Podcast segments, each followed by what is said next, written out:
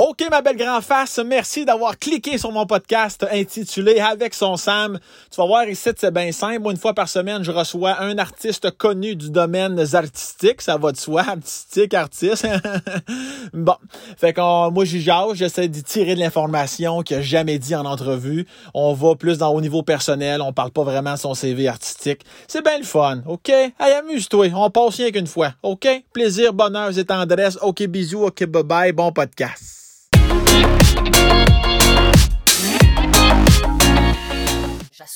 Ma conjonctivite et moi, on vous salue. Si vous avez pris le forfait audio, là, vous n'en manquez une tabarnane. C'est une, c'est une petite conjonctivite. Elle est taquinette. Il y en a. Moi, j'ai Google l'image. J'aime ça. Moi, tu Google l'image conjonctivite.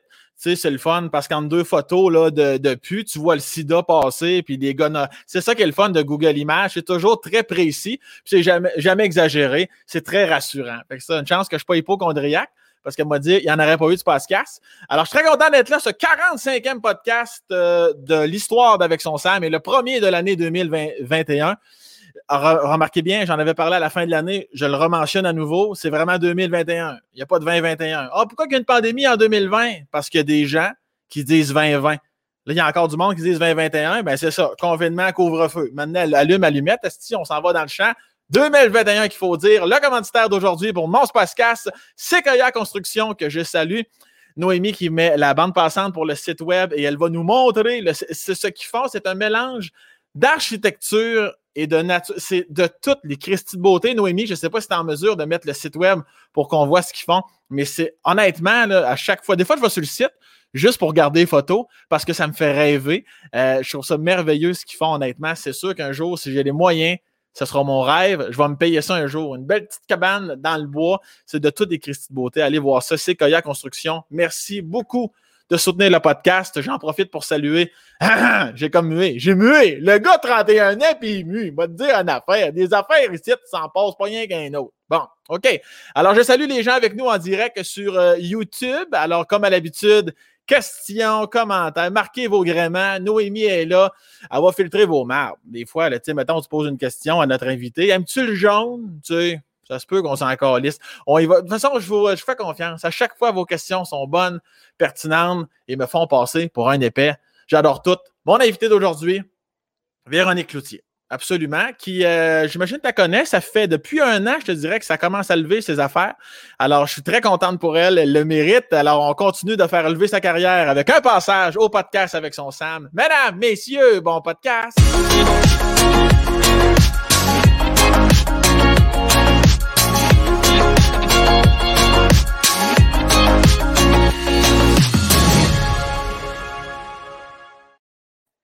Allô, Véro? Salut. Dans quelle équipe que tu es? 2020 ou 2020 ou 2021? Pas moi, pas là-dessus. Je t'écoutais, tu as tellement raison. Merci. Tout, ce qui est arrivé, c'est la faute à ceux qui disent 2020. J'inclus aussi vendredi. Je trouve que là, euh, ça aussi, il faudrait arrêter ça.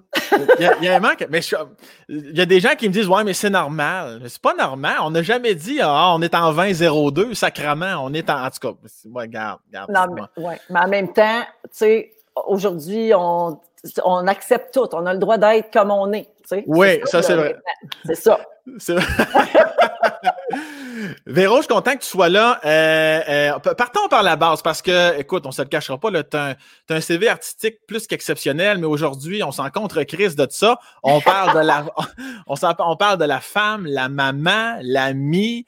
Euh, Véro, premièrement, quand je commence par la base, je commence toujours par T'es né où? À quel endroit? Je suis né à Laval. Laval, vois-tu, j'aurais dit Montréal. Je m'aurais trompé en partant. Non, je suis née à Laval. Euh, je, suis une Lavalloise, mais j'ai pas été là longtemps, donc je suis pas vraiment Lavalloise euh, dans, dans l'âme, parce que genre à deux ans, je restais plus là, Puis après ça, je me suis promenée. Mais je suis née euh, à Duvernay. Duvernay-Laval. OK. Puis, et, comment tu fais de base si tu es né à Laval? Ben, j'imagine que c'est lors d'un voyage parce que je ne sais pas si c'était tes premiers pas à vie ou dans tes premiers pas, tu marchais au pied des grosses lettres Hollywood Ben oui. euh, à Los Angeles. De ce que c'est que c'est que tu faisais là, dis-moi. Exactement. Ben, mon père, euh, comme tout le monde, euh, ou comme beaucoup de gens savent, mon père était producteur euh, de musique principalement là, dans les années 70. Après ça, il était plus à la télé. Puis euh, donc, euh, il y avait une opportunité là, avec René Simard, de qui était le gérant à l'époque, d'aller euh, s'installer à Los Angeles parce qu'il y avait vraiment des projets là-bas. Fait que moi, j'avais 9-10 mois à peu près, 9 mois. Puis euh, ben, mes parents sont partis vivre là-bas. Ils sont loin d'un appartement euh, à Los Angeles. Puis on voyait les lettres Hollywood. Donc moi, j'ai appris à faire mes premiers pas carrément au pied de ça. Puis ça a longtemps été un running gag dans la famille de « Gars, gars, elle était due pour être connue! Elle marchait au pied des lettres! Sais, le destin! » Ça, a longtemps Est-ce que, est-ce que, que justement tu viens-tu euh, d'une famille, d'une parenté où les commentaires du genre étaient très intenses? Mettons, tu sais, quand tu commences à être connu, là, les parties de famille, c'était- c'était-tu lourd, c'était-tu cute, c'était, comment pour, Ben euh, non, pour en fait, ça n'a jamais été lourd puisque ma famille était déjà dans ça bien avant moi. Fait ouais. au, au lieu comme que tout le monde soit bien énervé de ça, c'était comme bon, un autre. C'était plus ça, l'ambiance. Euh, mais donc, non, ça n'a rien changé, on dirait, quand j'ai. C'est plus comme la famille vraiment élargie. Tu sais, comme les oncles, les tantes, les grands cousins, cousines, etc., qu'on voit pas souvent. Tu sais, il y a des familles de même qui sont très, très, très grosses. là. Nous Ouais. autres, du bord à ma grand-mère maternelle, ils sont 300-400, là, les Saint-Cé, les Cigouins, les... tu sais. fait que on les voit pas souvent. Puis quand je les vois, là, c'est sûr que là, comme ils sont pas habitués de me côtoyer, là, mettons, je sens plus ça. Mais je te dis ça, ça fait des années qu'on s'est pas retrouvés tout le monde ensemble. Là. Mais quand j'étais jeune, je me souviens, là, dans Musique Plus, La Fureur, c'était ça, là, tu sais. C'était comme, oh, la cousine qui passe à la TV, tu sais. Mais, euh, mais tout le monde était toujours bien bien fin, évidemment. Ça- mais j'ai pas senti ça beaucoup dans ma vie, honnêtement, parce que moi, je suis comme, tu sais, je suivais les traces, là, déjà. Là. Que- Ah ouais. Puis je veux pas te faire répéter ce que tu as déjà dit beaucoup en entrevue, c'est-à-dire que dans ta jeunesse, bon, déjà, tu étais ce qu'on pourrait appeler en représentation. Là, on sentait déjà que tu avais du gaz dans la tank, ben d'aplomb. Ouais. Euh, Est-ce qu'on te prenait au sérieux dès le jour 1 ou ça a pris une couple d'années comme Ah, elle est cute, comme la plupart des petites filles, elle s'amuse avec un peigne, c'est son micro, ou ben non. euh, Je- honnêtement, je sais pas. J'ai jamais eu cette discussion-là avec ma famille, mettons, les gens autour de moi. Comme, quand je disais que j'allais faire de la TV, me croyez-vous? Tu sais, comme vous disiez-vous, hey, elle, elle là, ou c'était comme, ben oui, ça. comme toutes les petites filles rêvent de faire ça. J'ai jamais eu cette discussion-là, mais il faut dire que j'ai commencé tellement jeune. Déjà, à 13, 14 ans, je faisais des chroniques, des affaires de même, 15 ans, 17 ans. Puis finalement, à 18 ans, je suis rentrée à Musique Plus à temps plein. Mhm. Je travaillais 5, 6 jours semaine. Euh, et là, j'ai fait toutes mes classes là. Puis là, c'est devenu rapidement ça, ma vie. OK, je gagne ma vie avec ça, puis c'est ça que je fais tous les matins quand je me lève. Je passe à la TV. Fait que j'ai pas, tu sais, j'ai pas eu le temps comme de, je pense que j'ai pas eu le temps de pas être prise au sérieux parce que c'est arrivé tellement vite. Mais tu sais, plus jeune, j'étais vraiment la typique. Beaucoup de gens qui me suivent depuis longtemps le savent. J'étais la typique jeune fille qui fait des spectacles puis qui a besoin d'attention. Puis tu sais, il y avait pas un souper chez nous qui se faisait sans que ça passe par le sous-sol pour venir voir mon show. Ma sœur vendait des billets, elle faisait des petits papiers, elle chargeait à la porte. Après ça, il y a, la cousine était sur l'éclairage. Puis l'amie des, la, la fille du couple d'amis qui venait souper, elle était au costume. Puis là, tu sais, moi, je gérais ça. Là. Je faisais la mise en scène, j'animais, je chantais, puis c'est moi qui gagnais le trophée quand c'était le gala de la disque. Fait que, fait que tu sais, mettons, sur la gang de cousines, là, si tu avais eu à miser sur un cheval, je pense que c'était- Ouais. moi qui sortais du lot parce que j'en mets tellement large, tu sais. Et, et comme, et, et comme dirait Guillaume Lepage, la question qui tue, combien tu chargeais? Je m'en souviens pas. Faudrait demander à ta sœur. Ta sœur, Ouais. elle nous le dirait. Ouais, ma sœur, euh, ouais, c'est quand même ironique ça que ma sœur était aux finances, là, parce que ni elle ni moi, on s'est démarqué dans ce domaine, je te dirais. Mais euh, ouais, on chargeait comme un prix symbolique à la porte là. Puis si, si les adultes n'écoutaient pas, Sam, s'ils n'écoutaient pas attentivement le spectacle, je venais en sacré. Ah, je venais fâchée, là, je venais insultée. Tu sais, moi, j'avais préparé ça, là. Puis pas juste toute la journée, parce que moi, je passais la semaine à penser à mon spectacle. Tu sais, Mhm. dans la semaine, j'allais à l'école, mais je pensais à mon show de la fin de semaine. Parce que Je savais donc. que tel couple d'amis venait souper avec ses enfants. Fait que là, je me disais, OK, on va faire tel numéro. Elle est bonne là-dedans, on va faire ça. Ta, ta, ta, je faisais tout mon pacing, toute ma mise en scène. Je pensais juste à ça. Le highlight de ma vie, c'était le samedi soir quand je faisais mon spectacle dans le sous-sol, sur le bord du foyer. Fait que, fait que je venais tellement fâchée quand le monde m'écoutait pas. Je me rappelle d'une fois, il y a eu une panne d'électricité pendant mon show. J'ai pas pu le finir. J'ai tellement pleuré. J'ai pleuré là, de tout ça pour ça. Je J'étais pas une déception près, moi, te le dire. Est-ce que est-ce que tu acceptais que les autres enfants te disent Ben là, Véro, moi, ça me, ça me tente pas trop, là, le spectacle? Ça me gossait. ça me fâchait, ça. Non, non, tu viens chez nous, tu fais un show, c'est dans le contrat. Salut, Masti, là. On, te fait un spaghette bolognaise, toi, tu fais un spectacle. C'est de même que ça marche. Ma, ma, mère te nourrit, moi, je te gère. Reste-tu embarque dans le costume, femme ta gueule avec ça. Je vois pas pourquoi ça arrête autrement.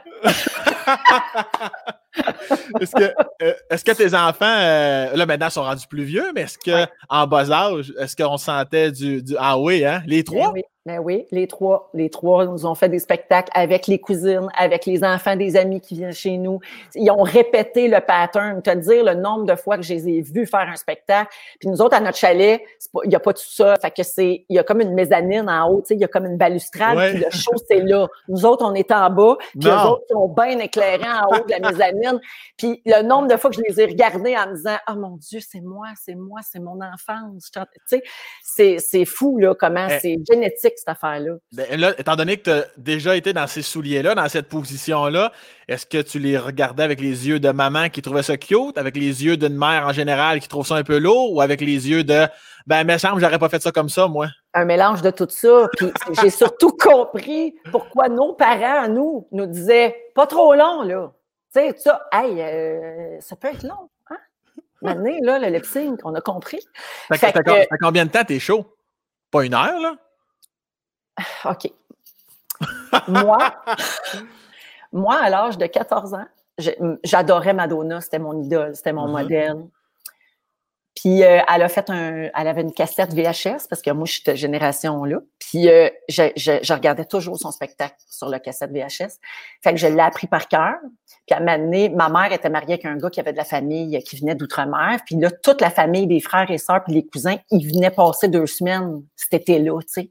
Fait que moi, mon objectif, c'était de recréer le show complet de Madonna devant cette famille-là, ben qui m'avait jamais vu en show. Là, j'avais un nouveau public, tu comprends bien? Ah. Fait que je l'ai fait au complet. Ma mère, a la cassette. Ça dure deux heures. je l'ai fait au complet. Non, au complet, au complet. Comme aucune conscience des autres puis du l'espace-temps. Tu sais, ça n'existait pas pour moi. Une prise d'otage.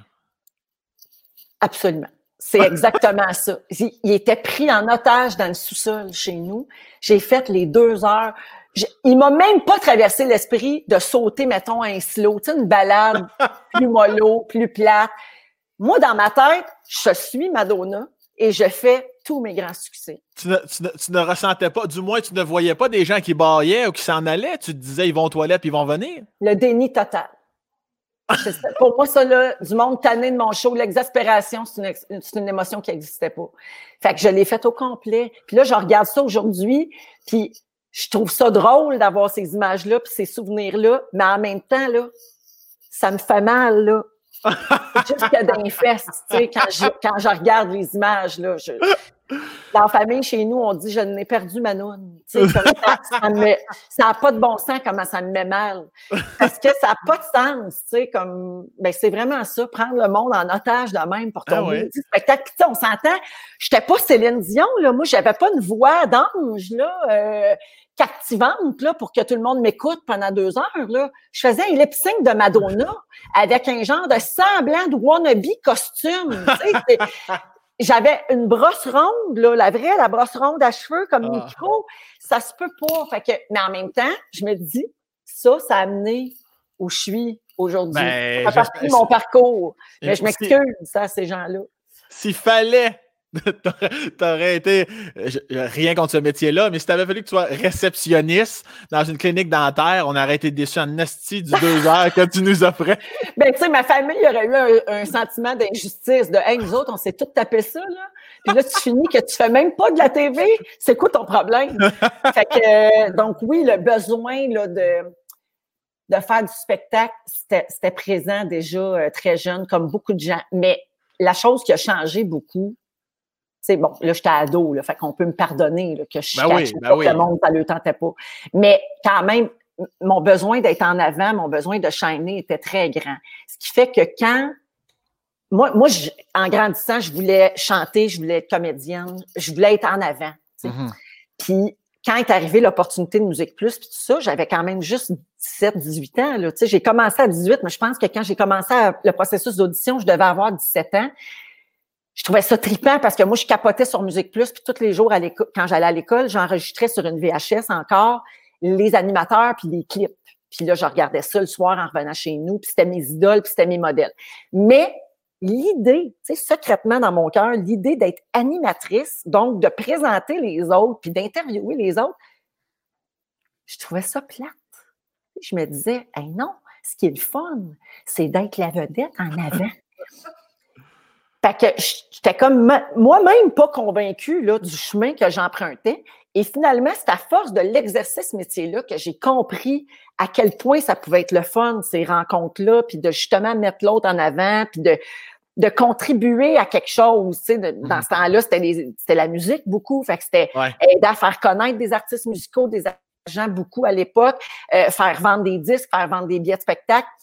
C'était ça le fun. Là, aujourd'hui, c'est autre chose. Je fais des rencontres différentes. C'est plus comme humain, mon affaire. C'est moins juste dans le plug de vendre quelque chose. Ouais, ouais, ouais. Mais, mais c'est avec le, c'est en exerçant mon métier que j'ai changé de cap, là, tu sais. Au début, je voyais pas l'intérêt. Puis est-ce que, il y a, ah, juste avant de te poser la question, Véro, tu peux juste resserrer un petit peu ton écouteur ici avec, Il y a avec bruit, qu'est-ce qui se une, passe? une- une- une petite affaire. Pas tout le temps, juste une petite. Ouais, Où c'est- ça? Ça, petite là, ah, ça- la clip n'est pas attachée. Tu peux juste la remonter comme ça, peut-être pas autant que je le fais en ce moment, là. Ouais. Juste pour Mais que ce soit plus. je l'attache dans le fond. Ouais, c'est ça. Tiens, Ouais, ouais, parce que comme ça, il, il va venir plus haut près de ton menton. fun. Voilà, exactement. euh, country. Ouais, exactement. On a fait la même chose avec euh, Charles Lafortune, qu'on salue. Il avait l'air d'un petit enfant scout. Mais la, mais la qualité du son, elle- elle- ça fait que c'est meilleur. C'est parfait. euh, Y a-tu déjà, à un moment donné, t'as-tu déjà rêvé de faire un autre métier, ne serait-ce qu'une seule fois dans ta vie, ne serait-ce qu'une minute, de te dire Ah, tu sais quoi, je vais aller ailleurs, moi. Jamais. Mhm. Mais sans rêver, j'aurais aimé. J'aurais pas aimé faire autre chose, mais il y a un autre domaine qui m'aurait intéressé. Moi, je voulais être psychologue pour enfants. Je voulais aider les enfants euh, en difficulté. euh, je, je- voulais faire du bien comme ça aux enfants. Mhm. Ça, ça, c'est ce qui m'aurait intéressé d'autres. Mais ça s'est pas produit parce que, comme je t'ai dit, j'ai commencé à travailler à Musique Plus à 18 ans. Fait que j'ai Ah pas, ouais. euh, j'ai même pas eu le temps de penser à étudier autre chose. Là. Ça a parti puis ça a jamais arrêté après. Puis je suis bien contente de ça. Je changerais rien à mon parcours. Mais si j'avais dû me diriger vers autre chose, ça aurait été ça. Puis est-ce que tu transposes ça maintenant dans ta fondation Véro et Louis pour aider? Je, je sais que c'est 21 ans et plus, tout ça, mais est-ce Ouais. que ça va chercher une fibre que tu avais peut-être plus jeune d'aider euh, les plus jeunes que toi, si on veut? Probablement, mais je te dirais que l'aide que j'apporte est aucunement euh, comparable à ce que les psychologues euh, font. Totalement. Mais c'est quand les, même. les spécialistes de toutes sortes. tu sais. Ouais. C'est une manière de redonner à la société, c'est Voilà. une manière de, de Mhm. faire du bien, d'aider, mais j'oserais jamais dire là, que ah, j'assouvis ce côté-là de moi à travers la fondation. Tu sais, Ouais, ouais, c'est pas ça du tout. C'est quelque chose de beaucoup plus pratique et concret. On a bâti une maison pour répondre à des besoins de ces familles-là, de personnes autistes. tu sais. C'est c'est autre chose, mais c'est, je pense, c'est pas moins valable, mais Ouais. c'est pas, euh, j'oserais jamais là, me mettre dans cette catégorie-là, tu sais. Mais c'est sûr que ça vient chercher ça. Puis euh, dans mes entrevues, je trouve, tu sais, euh, la vie m'a amené à faire ou j'ai choisi de faire, je, je sais jamais là, c'est la vie, c'est moi, tu sais, mais en tout cas, je fais des projets maintenant euh, comme animatrice où je m'intéresse beaucoup à l'autre, je m'intéresse beaucoup à l'humain derrière l'artiste ou la personnalité publique. Tu sais, je l'ai fait dans l'ombre et la lumière euh, sur Véro TV récemment. Rétroviseur, c'est ça aussi que je fais depuis quelques années.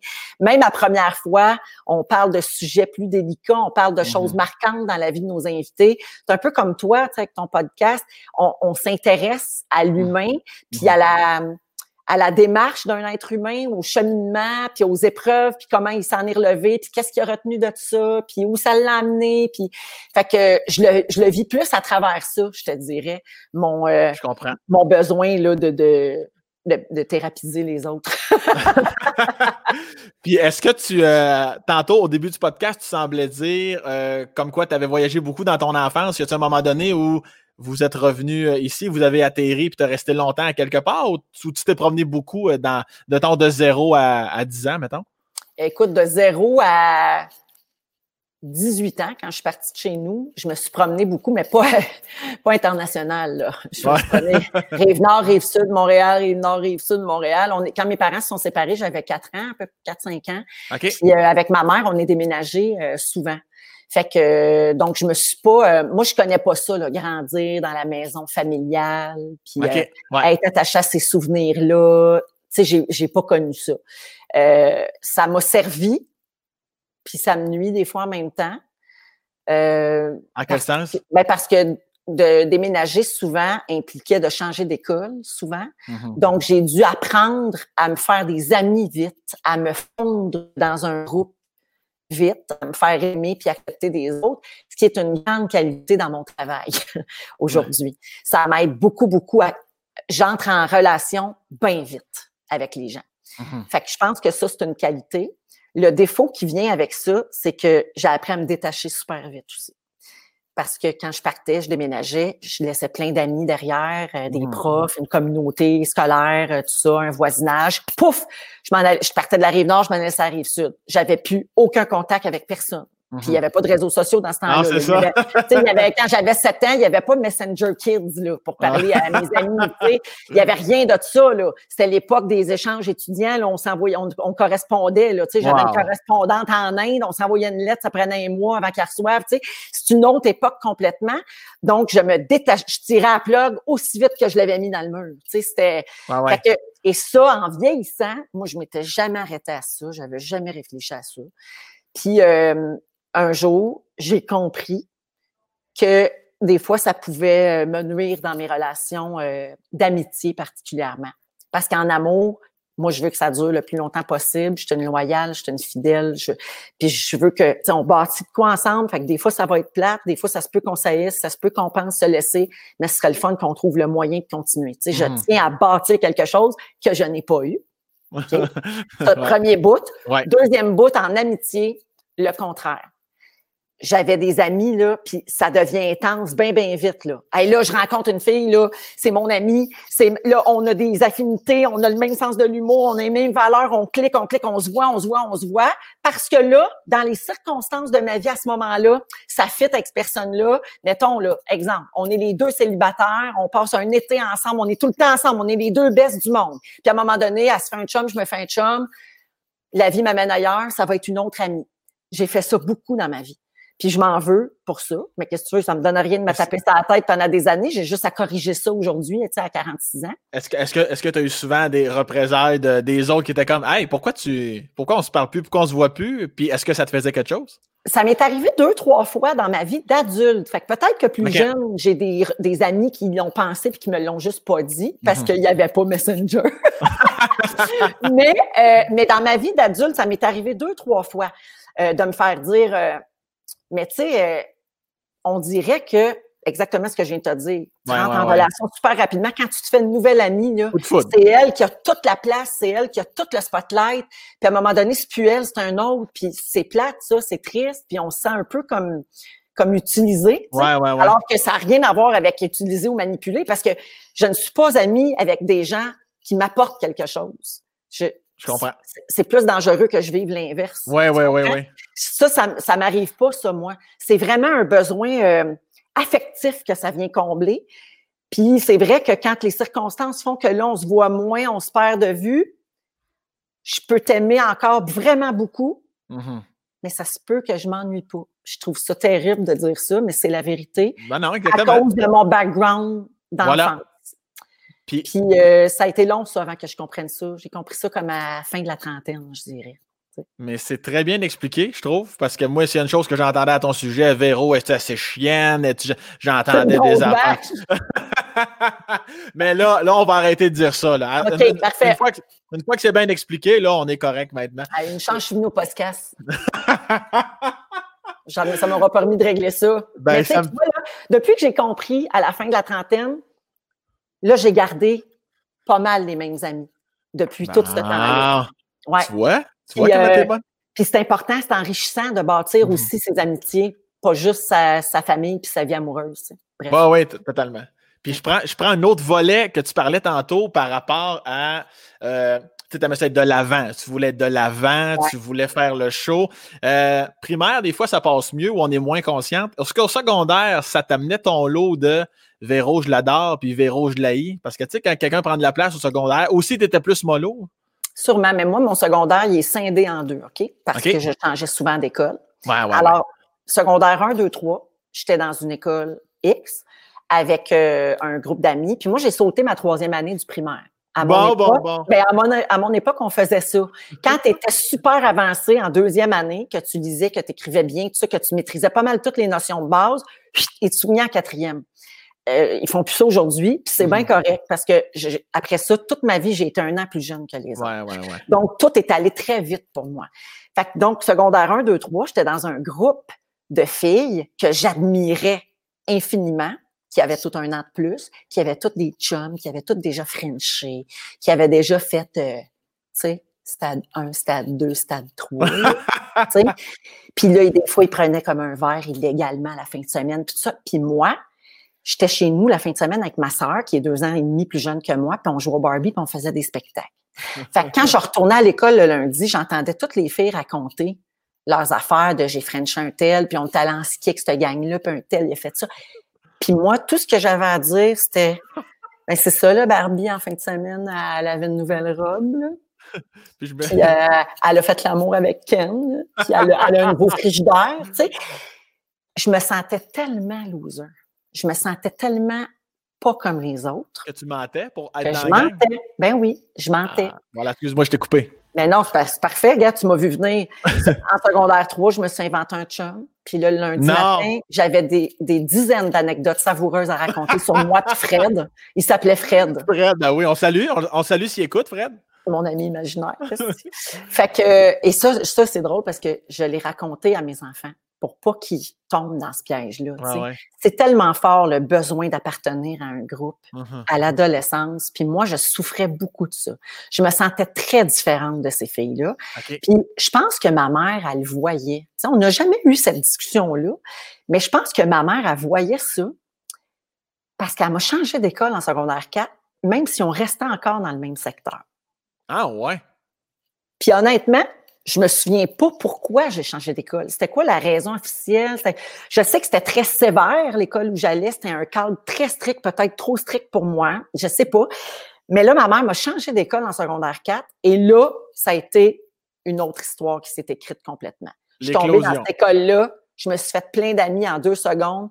Puis là, peut-être que les filles que avec qui j'étais amie à l'époque diraient autre chose. Tu sais, des fois, tes souvenirs, ta propre perception. À la première fois, ça m'arrive tout le temps, là. L'invité me conte une histoire, puis on appelle la belle-sœur, puis elle est comme non, c'est pas ça tout qui est arrivé.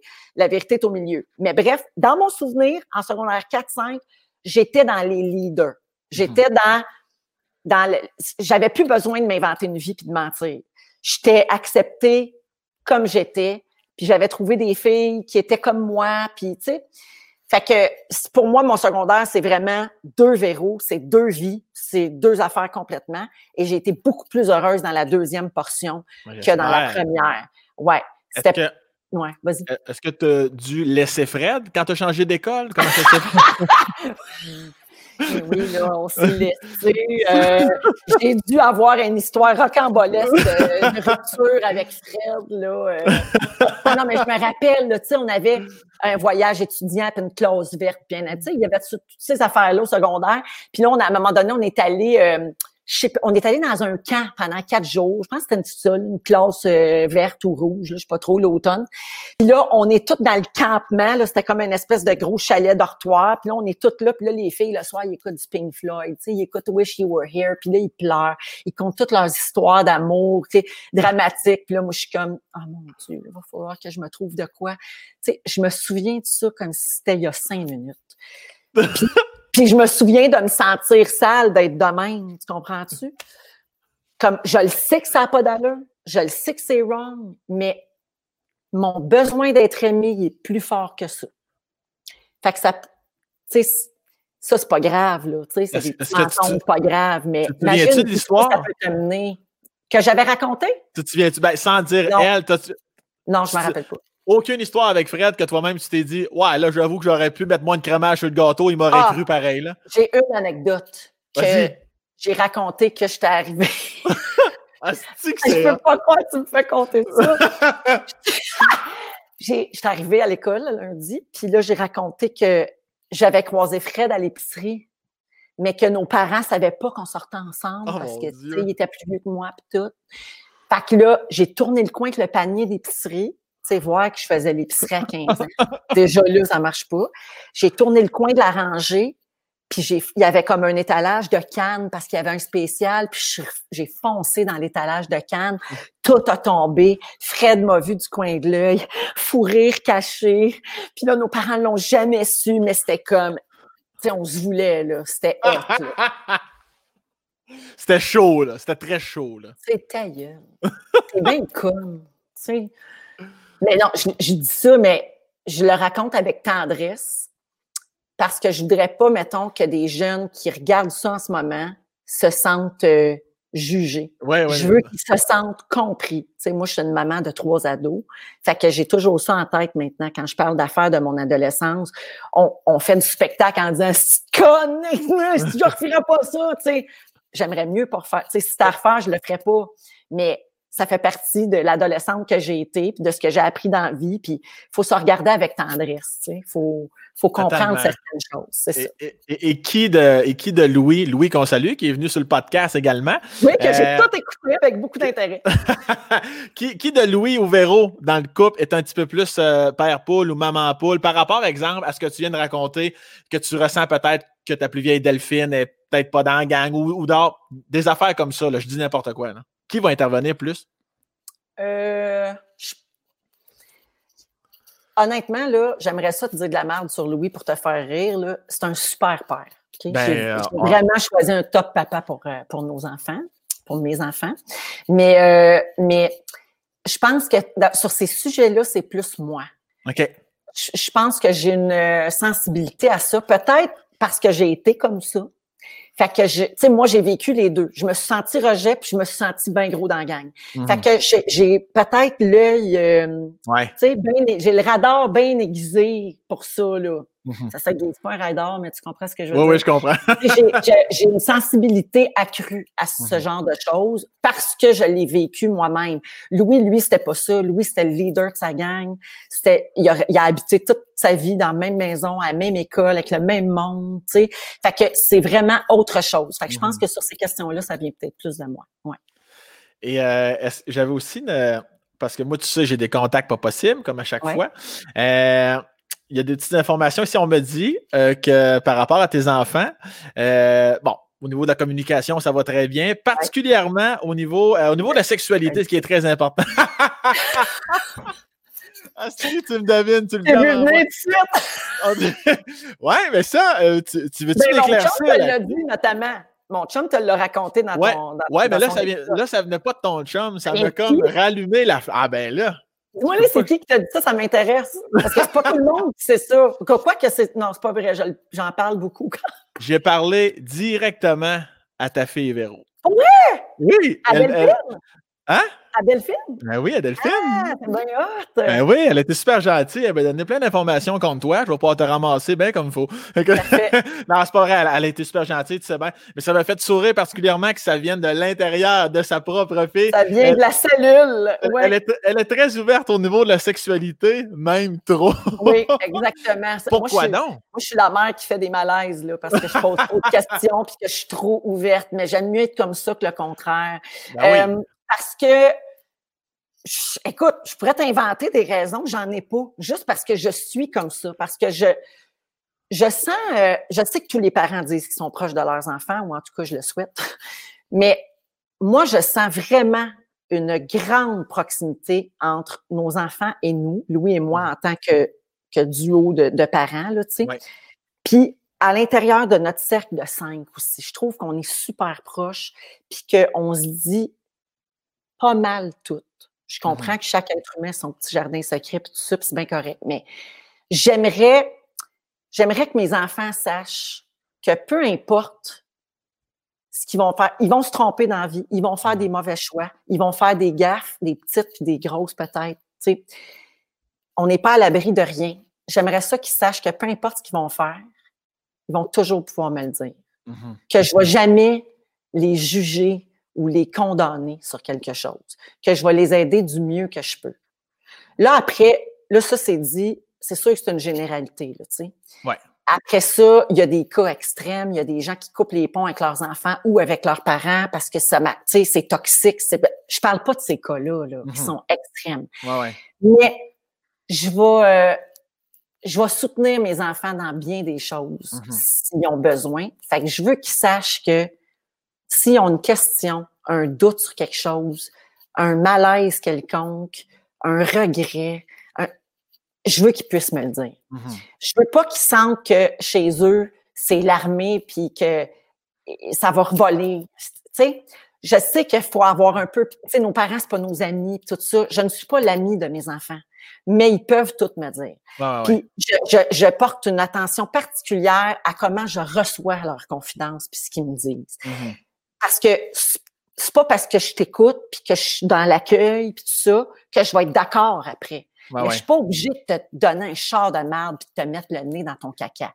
Parce Mhm. que si tu as eu l'humilité de te piler dessus puis de venir me dire que tu as fait de quoi de pas correct, ma job à moi, c'est de faire OK, bon, là, tu sais que ça, c'est pas correct. C'est quoi les conséquences de ça? As-tu réfléchi à comment tu peux corriger ça ou réparer ça ou qu'est-ce que Mhm. tu vas faire la prochaine fois? Puis une fois qu'on a eu tout ça, là, j'ai quand même comme parent le droit de te dire après, mais ça, là, c'était vraiment pas fort, tu sais. J'ai le droit de te donner de la merde, mais comme pas en criant, puis une Ah, claque en ouais. arrière de la tête, puis ça donne rien de semer la terreur, parce que si je te fais peur, tu me diras pas tout. Mhm. Fait que Ben j'aime mieux, j'aime mieux accueillir ça. Puis pour moi, la sexualité fait partie de ça. Tu sais, moi, comme adulte, je suis pas capable d'entendre parler de la sexualité, que ce soit de mes parents, mes grands-parents, mes... Tu sais, là, je suis pas bien, là. Même la gardienne de mes enfants, tu sais, elle a 72 ans, des fois, on parle, puis ça, je fais comme, OK, OK, OK. Moi, comme être humain, j'ai Ouais. un blocage avec ça. Je ne veux pas le transmettre à mes enfants. Je. Moi, je leur parle pas de ma sexualité à moi, Mhm. tu sais, mais je veux qu'eux autres, ils Ouais, parlent ouais. C'est hautement injuste comme rapport de force. Moi, je leur raconte rien, mais eux autres, eux qui me le racontent.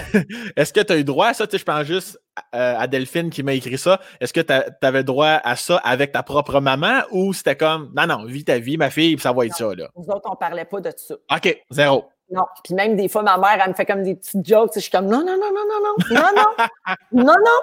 Ça m'intéresse pas. M'en m'en aller, mais m'en m'en aller. Parle pas de ça.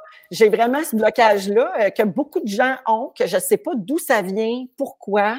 Il doit y avoir une, expli- une- une explication, là. euh, tu sais, aller en psychanalyse, je le comprendrais peut-être. mais, mais, mais tout le monde ne presque pas ça. Mais je ne l'ai pas avec mes enfants. Ça me dérange pas qu'ils me disent ce qu'ils ont fait, Mhm. de, de les imaginer. Des fois, je fais un peu comme, Ouh tu sais, mais ça s'arrête là. C'est pas comme, ah, arrêtez! Ah ouais. Puis, Puis- je pense que c'est, c'est sain. Puis aussi de garder ça. Là, ils vont le regarder, là, ils vont le savoir, mais il y a aussi quelque chose de. C'est c'est correct, c'est cute que des fois ils fassent comme Ah, maman, franchement! Parce que je pose trop de questions. Tu sais, je trouve que c'est. Oui, ça va. C'est dans l'ordre des choses, c'est simple, c'est Mm. normal. Mais j'aime mieux qu'ils me, confient des choses sans connaître tous les détails. C'est que si jamais il y a de quoi qui marche pas, Mhm. je veux qu'ils sachent que je, je vais essayer de leur répondre. Puis si je sais pas leur répondre, je vais les diriger à la bonne place. Totalement. Oui, oui, puis t'aimes mieux entendre arrête avec tes questions que qu'ils se disent ma mère, elle s'intéresse pas à, à ce qui se passe dans ma vie. Exact. Puis, euh, et toi, là, par rapport à euh, ton rôle de femme d'affaires, ton rôle de maman, ton, ton, ton, ton rôle de femme, tu te confies à qui, toi, quand tu as des problèmes? Dans le sens, c'est les enfants à toi, de toi, même à Louis, des fois, euh, au niveau business ou amour, j'imagine. Comment tu fais pour te sortir de tout ça? Parce que tu as quand même un horaire extrêmement chargé. Pas, pas juste au niveau business, je veux dire. Dans tes moments de doute ou de quoi que ce soit, tu, tu vas les chercher où, tes ressources? Ben, plus je vieillis, plus je me rends compte que quand il m'arrive quelque chose sur le coup, j'en parlerai pas beaucoup. OK. faut que je le digère, faut que je le décante, faut que Ouais. je l'analyse, faut que je détermine, OK, moi, comment je me sens par rapport à ça. Mhm. C'est quoi l'émotion qui monte, puis je vais m'en aller où avec ça? Une fois que j'ai fait ça, on dirait que ça me prend comme trois pas de recul pour parler de quelque chose. Quand je suis trop dedans, il y a- c'est- je suis comme dans, je suis dans l'œil du cyclone, là, tu sais. Faut Ouais, ouais, que- ouais. faut que le vent se calme pour qu'après, je, que je sois capable d'en parler à une amie. Tu sais, j'ai des amis très, très proches, j'en ai pas beaucoup, mais j'en ai des très proches à qui j'ai, en qui j'ai entièrement confiance. Que tu euh, ouais. Puis, tu sais, des- il y a différents, oui, que je garde maintenant. Il y a différents amis aussi, hein, il y a différents types de relations. Tu as l'ami que tu vas appeler Ouais. parce que tu sais qu'elle, elle va être solidaire. Puis que Mhm. peu importe que tu aies raison ou tort, elle, elle va dire, ah, c'est bien une grosse vache de t'avoir fait ça. Tu comprends? Parce Ouais. que des fois, tu as besoin d'entendre ça. Ouais. C'est comme quand tu te sépares.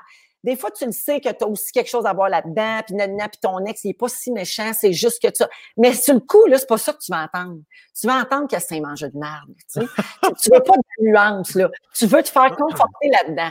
La nuance viendra. Fait que tu as ces amis-là qui sont solidaires de haine, puis c'est super important.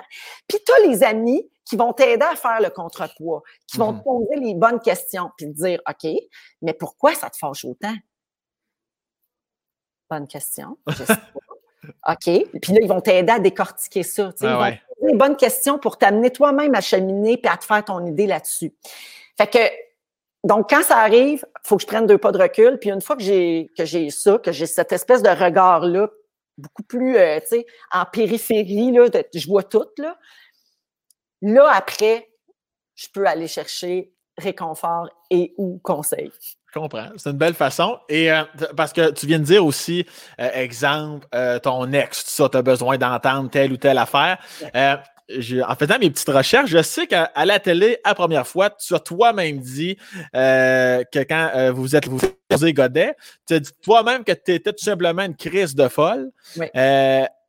Euh, que, que- tu peux-tu me définir ça, folle? À, à ce moment-là, tu as, quel âge là, quand, que tu laisses, quand vous vous laissez? On était ensemble, José Godet et moi, de, moi j'avais de 19 à 23 ans. OK, ok, tu étais Euh, très jeune. là. Ouais. Oui, oui, oui, j'étais très jeune. En Ouais. fait, 19 à 22, puis il y a eu une année après où c'était c'était pas clair. On essayait de plus être ensemble, on avait, on avait de la misère. Donc, euh, j'étais quand même très, très jeune. J'étais en apprentissage de l'amour et de la vie de couple. Oui, oui, c'est cute. Là. Donc, j'ai fait des choses à cette époque-là qui me traverseraient même pas l'esprit aujourd'hui dans la quarantaine.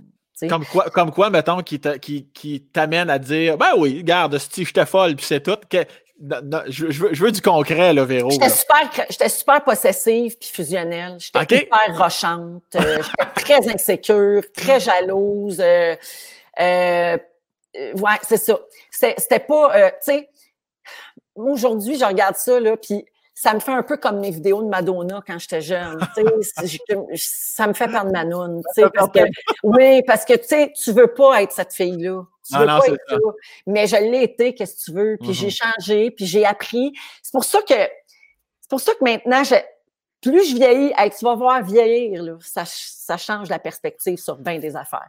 Plus je vieillis, plus j'ai de l'empathie, de la compassion euh, pour, pour des gens qui, qui, qui ont fait des affaires, tu sais, puis que des fois, je me, je me dis, ouais, mais ça arrive là, que on n'est plus la même personne quand on vieillit. Des fois, j'entends Ah ouais, non, elle, là, c'est une folle. Je connais un gars qui sortait avec. Quand ça? Tu sais, je dis tout le temps, quand? Ouais, mais tu sais, on change des fois. Ça se peut qu'on change.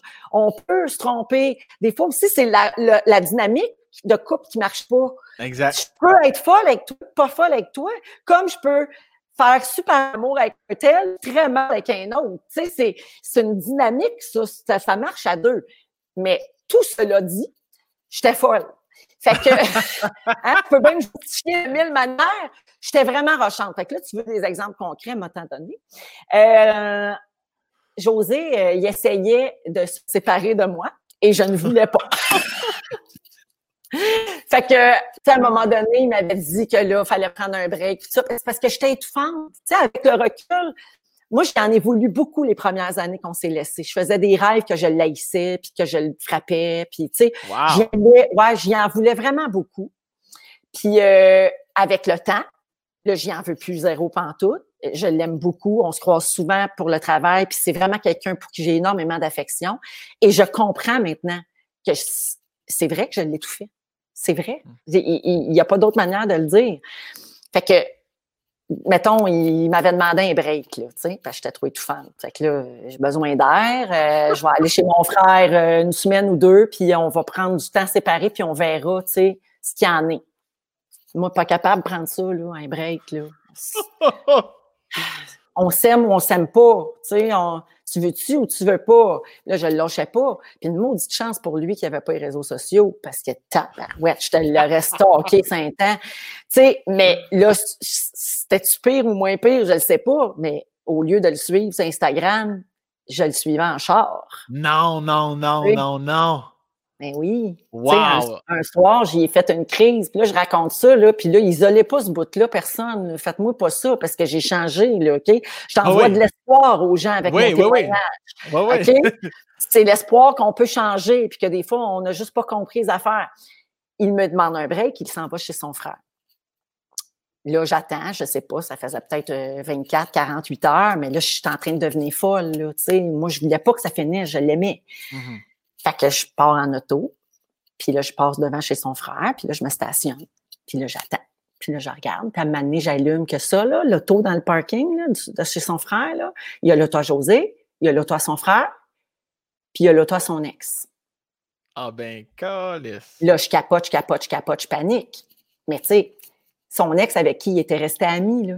je le savais, c'était tout, c'était pas, il n'y avait pas de cachette là, là.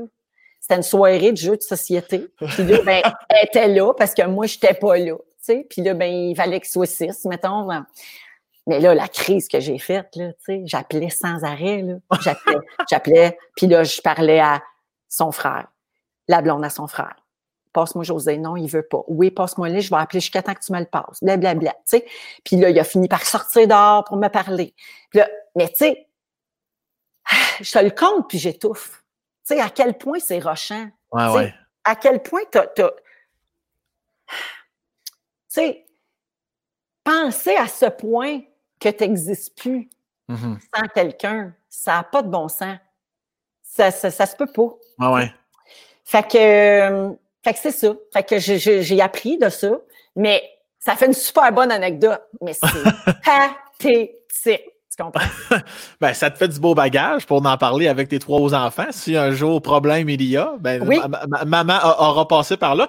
Puis tu l'as dit pour de vrai. Ça donne à rien, hein? ça le ramènera pas plus. Tu comprends? Non, de faire ça, là, ça lui donne juste des munitions pour dire ben non, gars, je peux pas être avec toi, je m'en vais parce que tu es étouffante, tu m'étouffes encore plus. Exactement. Ça ne fonctionnera pas. Non, puis je, trouve ça beau que tu en parles pour de vrai parce qu'on est, on est zéro jugement, puis je trouve ça le fun, comme tu dis. Non, non, non, mais non, mais c'est. Non, mais moi, je me juge pour 28, fait que c'est bien correct. Ça qu'on passe. Non, mais je trouve ça le fun parce que, on, on se le cachera pas, il y a beaucoup de gens qui se rattachent à toi. Il y a, je connais pas personne qui nécessairement déteste Véronique Cloutier. Je trouve ça beau d'entendre ça parce que des fois, je trouve qu'on oh, c'est bien, eux autres, ils ont toujours la vie parfaite. Les vedettes sont toujours. Mais calice, non, puis c'est toujours ça le fun que tu en parles. Ah, tout, ça n'a pas rapport. On est des êtres humains comme tout le monde, puis on n'est pas qu'une seule chose dans la vie. Puis, tu sais, moi, je suis vraiment une grande, grande. Euh, je, je, j'irais marcher dans les rues pour la nuance, tu sais, puis pour le droit à cheminer, puis à changer puis à apprendre. Il y a des mm-hmm. gens qui veulent pas, puis qui vont rester comme ils sont toute leur vie parce qu'ils veulent pas, parce que tout est toujours la faute des autres. Puis bon, ils ont le mm-hmm. droit d'être de même, tu sais.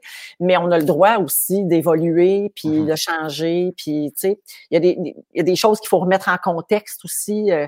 moi, là, ce qui m'a beaucoup nuit dans les, mes premières années d'adulte, c'est mon, mon trop grand besoin d'être aimé. Tu sais, gars, je te l'ai dit tantôt. Ouais. Jeune, c'était moi le spectacle, c'était moi, tu sais, aimez-moi, trouvez-moi bonne. Après ça, j'arrive, tu sais, je commence à être animatrice, mais c'est plate, c'est moi qui vais être la vedette en avant. Tu sais, après ça, ça a été en amour, en amitié, en, tu sais, aimez-moi.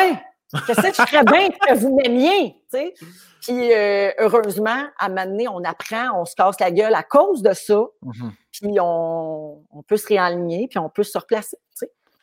C'est ça mon témoignage d'espoir. C'était Véronique Cloutier. non, non, mais je, trouve ça beau. Puis, euh, et, quand tu vis des situations du genre, euh, exemple, je reprends la situation que tu viens de donner, tu vois la voiture de l'ex à José, ça, ça doit t'amener à avoir un vocabulaire euh, assez intense. Et ça, c'est une autre affaire que les gens ne se doutent pas de Véronique Cloutier. beaucoup. tu sacs beaucoup. T'es assez, disons-le, sans gêne, t'es assez vulgaire quand même. T'es es, capable, es capable d'y aller sur un crise de tabarnak de calice de temps, là. Absolument, absolument. je sac beaucoup. J'ai un humour euh, beaucoup plus euh, edgy, plus trash, plus grivois dans la vie. Euh, et il y a à peu près rien en humour qui me scandalise. Mm-hmm. Fait que j'ai toujours été comme ça. J'ai toujours été beaucoup one of the boys. Les, les, les hommes autour de moi, que ce soit amis, collègues, patrons, peu importe, se sont toujours sentis très à l'aise de dire ce qu'ils voulaient devant moi parce que ça me choque pas, puis à la limite, des fois, je suis pire. Euh, donc ça, les gens savent moins ça, mais depuis quelques années, j'essaie vraiment de, de changer cette perception-là, pas pour comme euh, être cool puis changer, non, juste pour être encore plus proche publiquement de Véro dans vie. Tu sais, ça, je l'ai dit souvent en entrevue. Tu peux pas être 100 c'est pas possible parce que tu vas ne serait-ce qu'avec qui t'aime, qui t'aime pas, tes opinions personnelles, puis tu vas toujours euh, déplaire à quelqu'un ou choquer quelqu'un ou tu sais, il y a des choses qui se qui ne se disent pas, puis qui ne sont pas d'intérêt public non plus. Que moi, j'haïs telle personne, c'est pas d'intérêt public. je fais ma job, ils font leur job, c'est tout, tu sais. Fait que tu peux pas être 100% mais tu peux être 97, 98% Puis en faisant une tournée de spectacle avec Louis, je me suis rapprochée beaucoup, je trouve, mm-hmm. de ce que je suis dans la vie. Dans le spectacle, j'étais plus edgy, je sacrais, je parlais de sexualité. Puis euh, je sens que le, le mur, tombe. ça, j'aime ça. J'aime ça. Parce que ça t'arrive encore des fois, ou même dans la construction du spectacle, dans votre rodage, euh, je ne veux pas parler du show loin de là, mais je veux dire de toi à toi-même, tu disais-tu, ouais, ça, j'aimerais ça le dire, mais je, suis quand même Véronique Cloutier, je peux, je peux pas aller là quand même. Euh, il y a des choses qui passent pas dans ma bouche, qui vont mm-hmm. passer mieux dans la bouche de quelqu'un d'autre, mais ça, c'est vrai pour tout le monde. Oui, oui, totalement. Moi, je ne peux pas être Sébastien Dubé. J'aimerais ça, j'adorerais ça, je capote dessus. Mais je mm-hmm. peux, moi, il y a des choses que Sébastien dit que je ne pourrai jamais dire parce que ça passera pas. Fait que ça, c'est une réalité de notre milieu, c'est une affaire de perception, c'est une affaire de public auquel tu t'adresses. Fait que ça, je suis bien à l'aise avec ça. Mais tu sais, euh, le spectacle a fait ça, puis il y a aussi des fantastiques maintenant. Ouais. Au fantastique, là, j'ai vraiment, j'ai ouvert la machine, puis il y a pratiquement plus de censure, je te mhm. dirais. Tellement que des fois, je retourne chez nous dans mon auto après, puis je me dis, c'était-tu nécessaire, là, tu sais? Ah ouais. ça arrive. Mais la radio, c'est ça aussi. C'est un médium. on est en direct, on veut être rapide, on veut se faire rire autour de la table, on veut provoquer une réaction. Des fois, tu t'en vas chez vous et tu dis, oh, franchement, celle-là, j'aurais pu laisser faire, tu sais. Mais ça, j'ai pas de misère avec ça. J'ai pas de mal à reconnaître ça. Puis quelqu'un qui me dit, ça m'a fait de la peine quand tu as dit telle affaire. J'ai pas de misère, soit à m'excuser puis dire, excuse-moi, je voulais vraiment pas te choquer puis c'est vrai que j'aurais pu laisser faire, ou alors à expliquer pourquoi j'ai dit ça puis que je te laisse de l'avoir dit. Mm-hmm. Ça, c'est l'âge aussi. J'avais pas ça avant. Toi, t'es chanceux, t'as ça déjà. Toi, t'as commencé ta carrière de même. Moi, je suis une même, je suis une même, c'est tout. Mm-hmm. C'est une grande richesse. Moi, j'ai été prisonnière mm-hmm. d'une image lisse pendant très longtemps. Puis, je suis contente que ce soit de moins en moins ça. Et en autant qu'il n'y a jamais de micro autour de la table quand tu joues à des jeux de société. Je pense que c'est juste, ah. c'est juste ça l'important, hein, Véro? C'est bien, bien, violente. on, on, qui t'a dit ça? On me dit, là, Véro, tu peux pas tout savoir, là. avec qui j'ai joué à des jeux qui m'ont trouvé agressive? Attends, attends, c'est pas ça l'important. L'important, c'est que je te dise le contenu. Le contenu, on en parlera une autre fois. On me dit, on me dit rien de moins, là. T'as un sale caractère et une facilité déconcertante à envoyer chier tout le monde autour de la table quand ça fait pas ton affaire. c'est très, très vrai. Je, je suis, euh, moi, dans la vie, je suis pas compétitive, OK? Je suis pas en compétition de code d'écoute, de ci, de ça. Je m'intéresse à ça. Je fais pas ça, tu sais, je ah dis pas dans un pays de licorne. Mais je ne suis pas compétitive. Je suis admirative du travail de mes collègues. Je, vraiment, j'ai pas ça. Mets-moi pas dans un jeu. Là, je ne suis plus la même personne. Je me métamorphose. Ah ouais, hein? Oui, puis pas, je suis pas mauvaise perdante. Pas, pas ça. Mais il faut respecter le règlement. OK, oui, c'est bon. On est pareil là-dessus. Faire son possible. Puis tout, puis là, si j'ai des mauvais coéquipiers, là, je viens mauvaise en tabarouette. Fait que triche pas, Sois legit, tout va bien aller. Mais c'est vrai que je me je m'emporte, là. c'est vrai, je suis monstrueuse. Des fois, je fais comme, OK, OK, OK. Tu sais, je me parle dans ma tête, je me vois, là. Je sors de mon corps, je regarde la table avec le jeu, je fais comme, non, non, là, ça, ça, se peut pas. Calme-toi. Tu sais, ça va finir en divorce, tu n'auras plus d'amis, ta famille ça ne marchera pas. Je viens vraiment mauvaise. Là. Hey, joue pas à boulette avec moi, puis tu sais pas c'est qui le nom sur le papier. Fait, on pourra plus être amis jamais. Ça sera pas possible. Je, je, vais te dire de quoi, puis ça va révéler ma source, même si je voulais pas te dire. J'allais dire, je parle exactement à quelques mots près du même sujet et on est d'accord avec au podcast avec Alex Perron. Oui. je suis exactement, exactement comme toi. Moi, là, il n'y a rien qui met plus en crise dans la vie que quelqu'un qui va dire Ouais, mais c'est pas grave, on donne le point quand même. Non, non, tabarnak, c'est ça. non, non. Non, puis pas moi pas sur le monde qui fait comme Ah, ben là, je sais pas c'est qui. hey, tu joues ou tu joues pas? On hey, fais quelque chose, décor décortique la syllabe, fais, fais que tu trouves quelque chose. On joue, là. Il y a un timer. Ça achève on compte les points. On n'est pas ici tout le fun. on est l'objet fun. Et écoute, je deviens, je l'ai dit, agressive, violente, je tape sa table, je crie après le monde, je sac vraiment, vraiment là, euh, très désagréable, très désagréable. Mais le problème, c'est que je suis pareil dans un quiz télévisé. Ouais, ouais, ouais, il faut que je fasse attention moi aussi. Mais toi, tu as l'air à un autre niveau, là. Ouais. J'y vais plus. J'y vais plus parce que j'ai l'air d'une folle enragée. J'y vais plus. C'est terminé. C'est quoi le dernier jeu quiz que tu as fait? Tu t'es dit, là, c'est assez. Chris, là, je retourne pas là. Moi, là, là. Sûrement un jeu avec Patrice, quelque chose? L'écuyer? Non, euh, c'était quoi donc? Je suis jamais allée au tricheur. Je suis jamais allée à Silence on joue. Imagine, là, tu sais. À quoi j'ai joué, là, récemment, que j'ai fait comme, hey, non, là, calme-toi, t'as l'air d'une folle. Dès qu'il y a une réponse à trouver, ah ouais. ça n'a pas de bon sens vraiment, ça va falloir Tu vois, depuis le début de ton épisode, j'ai fait, je te raconte beaucoup de cheminement que j'ai fait comme être on, on, vient de pogner un nœud dans la bûche. On vient de pogner l'affaire qui reste à corriger. c'est vraiment mon attitude dans les jeux de société. Oui, puis il y a d'autres choses. Ça, c'est pas à corriger, au contraire. Je pense que c'est bien, surtout en, temps actuel. Tu es une germophobe. Ouais. Alors, le pluriel, même avant la pandémie, c'était très important. Là. Toujours, toujours, toujours. Euh, c'est pas une phobie, tu sais, dans le sens que, parce que les phobies sont des maladies mentales. Là, ouais, ouais, Être aux prises avec une vraie phobie ou un vrai trouble, c'est, pas drôle. C'est, autre chose, ouais. Je sais que les gens qui sont vraiment germophobes n'aiment pas quand on utilise ce terme-là parce que c'est vraiment une autre catégorie. Mais j'ai toujours eu peur des, de ça, des, les maladies, les, les, les affaires. Tu sais, je suis dédaigneuse. Fait que ça, ça aide aussi à avoir peur des germes parce que j'ai dédain. Euh, comme on dit euh, au SAG, je suis mal écœureuse. Fait que, euh, tu déjà entendu ça? Euh, je ne me serais jamais rappelé, mais à que tu le dis, oui, probablement une fois en 99, ouais. C'est ça, mais moi, je suis mal écœureuse. Puis même de gens que j'aime, là, c'est pas une question de ton hygiène. C'est pas que je pense que tu ah, ouais. pas, Ça n'a rien à voir avec ça. C'est que ça m'écœure que tu as mis ta bave sur ma cuillère j'ai pas le goût de manger avec ce cuillère-là. J'ai pas le goût que tu boives dans mon drink, que tu mettes ta langue sur mon verre de vin, que tu prennes ma paille euh, dans ma slotch. Euh, quand j'étais jeune, mes cousins, quand ils voulaient me faire fâcher, je mangeais un popsicle, puis ils venaient donner une liche sur le popsicle. C'était fini. C'était fini. Terminé. Je le pitchais au bout de mes bras. J'ai toujours été dédaigneuse de tout. les fantastiques, ils rient de moi parce que des fois, en début de saison, quand il n'y avait pas de pandémie, on allait faire des émissions de radio partout en région. Là, C'est arrivé deux fois déjà qu'on a couché ensemble, toute la gang à Chicoutimi.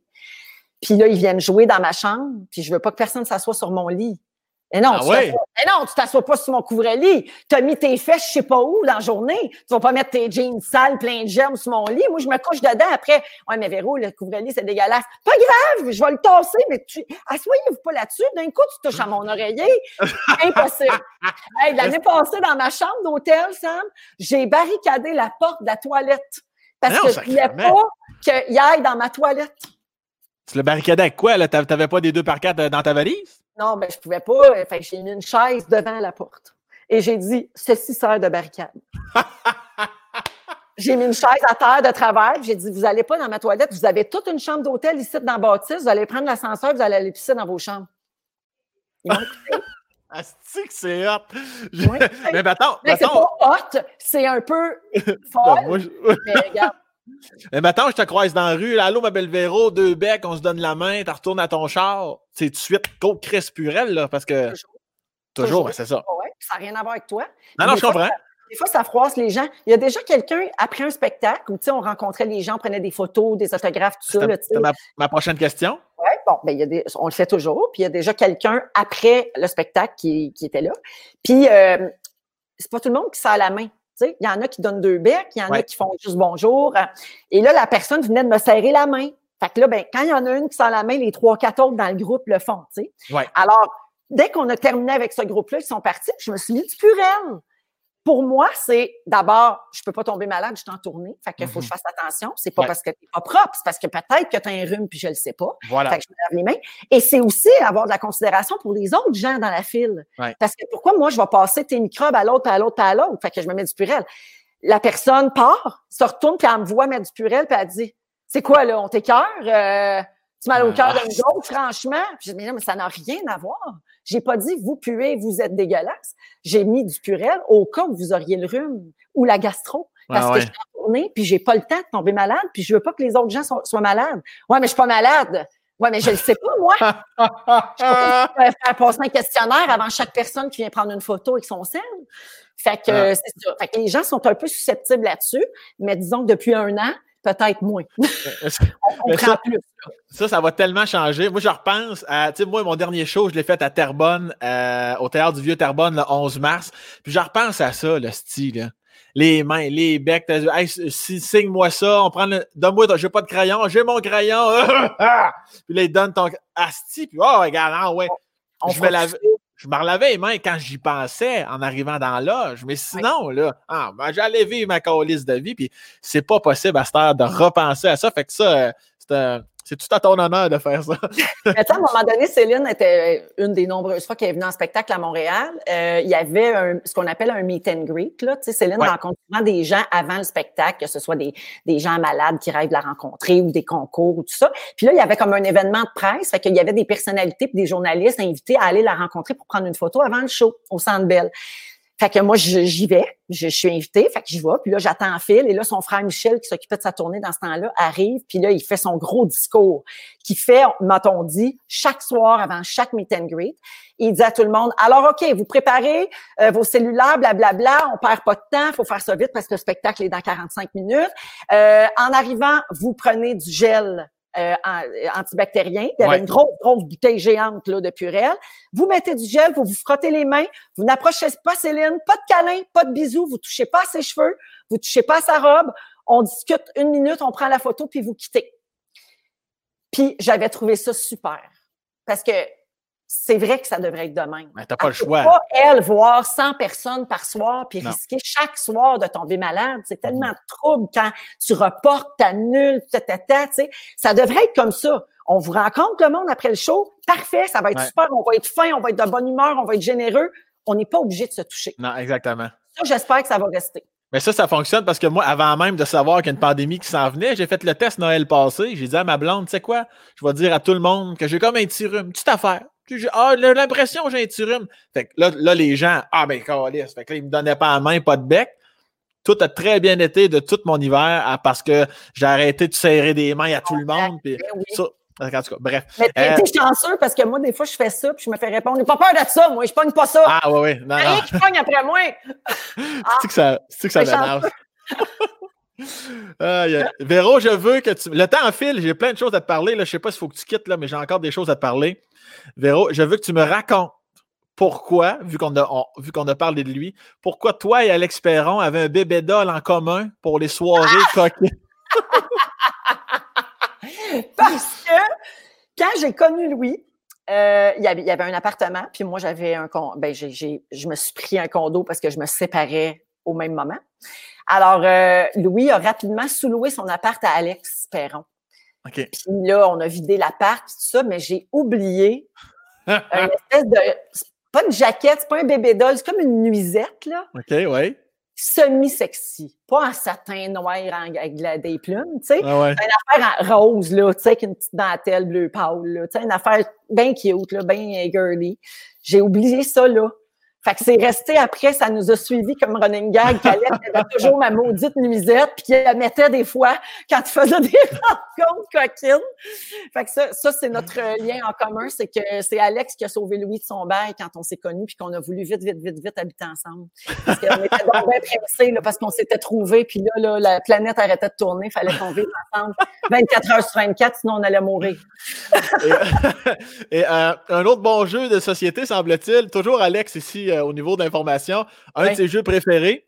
Euh, il dit Moi, j'en ai vu des femmes enceintes dans ma vie, mais mon jeu préféré était de renfoncer les pieds à Véronique Cloutier. Tu avais tellement les pieds enflés, semble-t-il, avec Delphine, ton premier bébé, du moins, que son. dans un super de Noël, euh, je n'ai pas tous les détails, mais tu vas même pas mettre de souliers. Oui, à la fin, là, je ne pouvais plus rien mettre. Écoute, moi, je porte des sets de souliers dans la vie. Puis quand j'ai accouché de Delphine, j'ai fait une fureur deux semaines avant d'accoucher. Et fallait que je m'habille un peu fureur. Là, sais, dans ce temps-là, j'avais des paillettes, des coiffes, des affaires, puis j'avais toujours des talons hauts. Puis là, j'avais des bottes à talons. C'était des 10. Calvaire! Pas pour... J'avais pas allongé des pieds, j'avais grossi des pieds.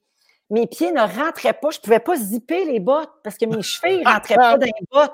Fait que je pouvais pas me déplacer. J'étais assise à ma place, puis je bougeais plus parce que mes, il y avait plus rien qui me faisait. J'ai pris 70 livres, mais là-dessus, sans joke, je devais avoir pris 50 livres d'eau, de rétention d'eau. Ouais, ouais, ouais. C'est tout de ma faute. J'ai mangé comme un troc à ma première grossesse. non, mais vraiment, là, je me suis lâchée complètement lousse. La, la maudite phrase « je mange pour deux », moi, euh, je l'appliquais. Tu comprends-tu? C'était pas rare, là, une collation d'après-midi, un trio de cheese. C'était pas rare. Là. fait, que, fait que non, je rentrais plus. Fait que oui, le jeu, c'était de renfoncer mes pieds. J'avais comme une espèce de. Comme un.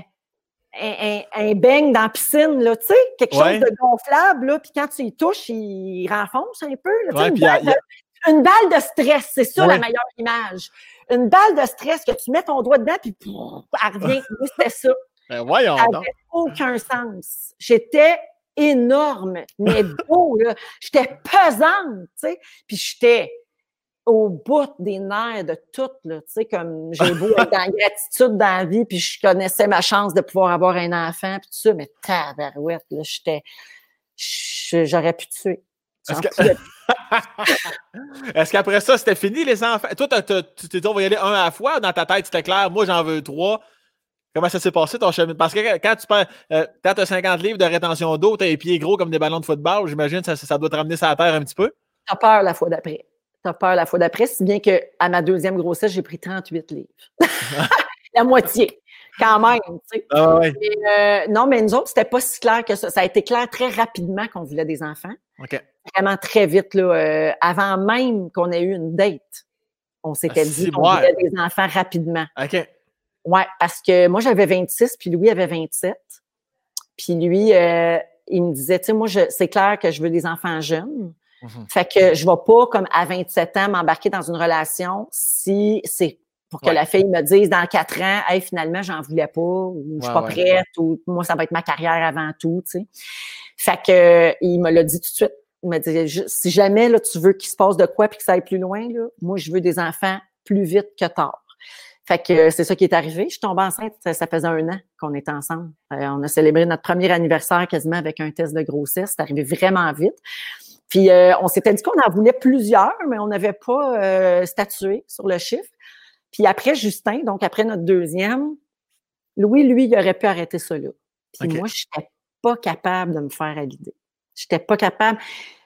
J'étais fatiguée moi aussi parce que il y a ça, là, tu es fatigué, puis comme couple, à un moment donné, tes enfants ils grandissent un peu. Là, tu sais, Justin était rendu à 5 ans, Delphine 7 ans. Là, il parle, il s'habille tout seul, il, il s'essuie tout seul à la toilette. Ah ouais. Ils sont capables de manger une pomme tout seul, tu sais, une compote. On, là, on était comme, tu sais, quand on allait en voyage, ils partaient avec leur petit sac à dos, eux autres aussi. Ouais. Tu sais, plus autonome un peu, mettons. Là, on commençait comme à vivre ça, tu sais. Puis là, ben, bébé surprise. Raphaël. Ah oui? Fait que moi, ouais, fait que moi, j'étais pas capable. Ouais, vraiment surprise. Ah, complètement. OK. Ouais, puis là, les gens comprennent pas pourquoi, parce que c'est quand tu es une, une femme qui prend de la contraception, euh, c'est pas supposé d'arriver. Mais j'ai changé de pilules, puis je pense que ça s'est fait dans l'entre-deux. Voilà, maintenant vous savez tout.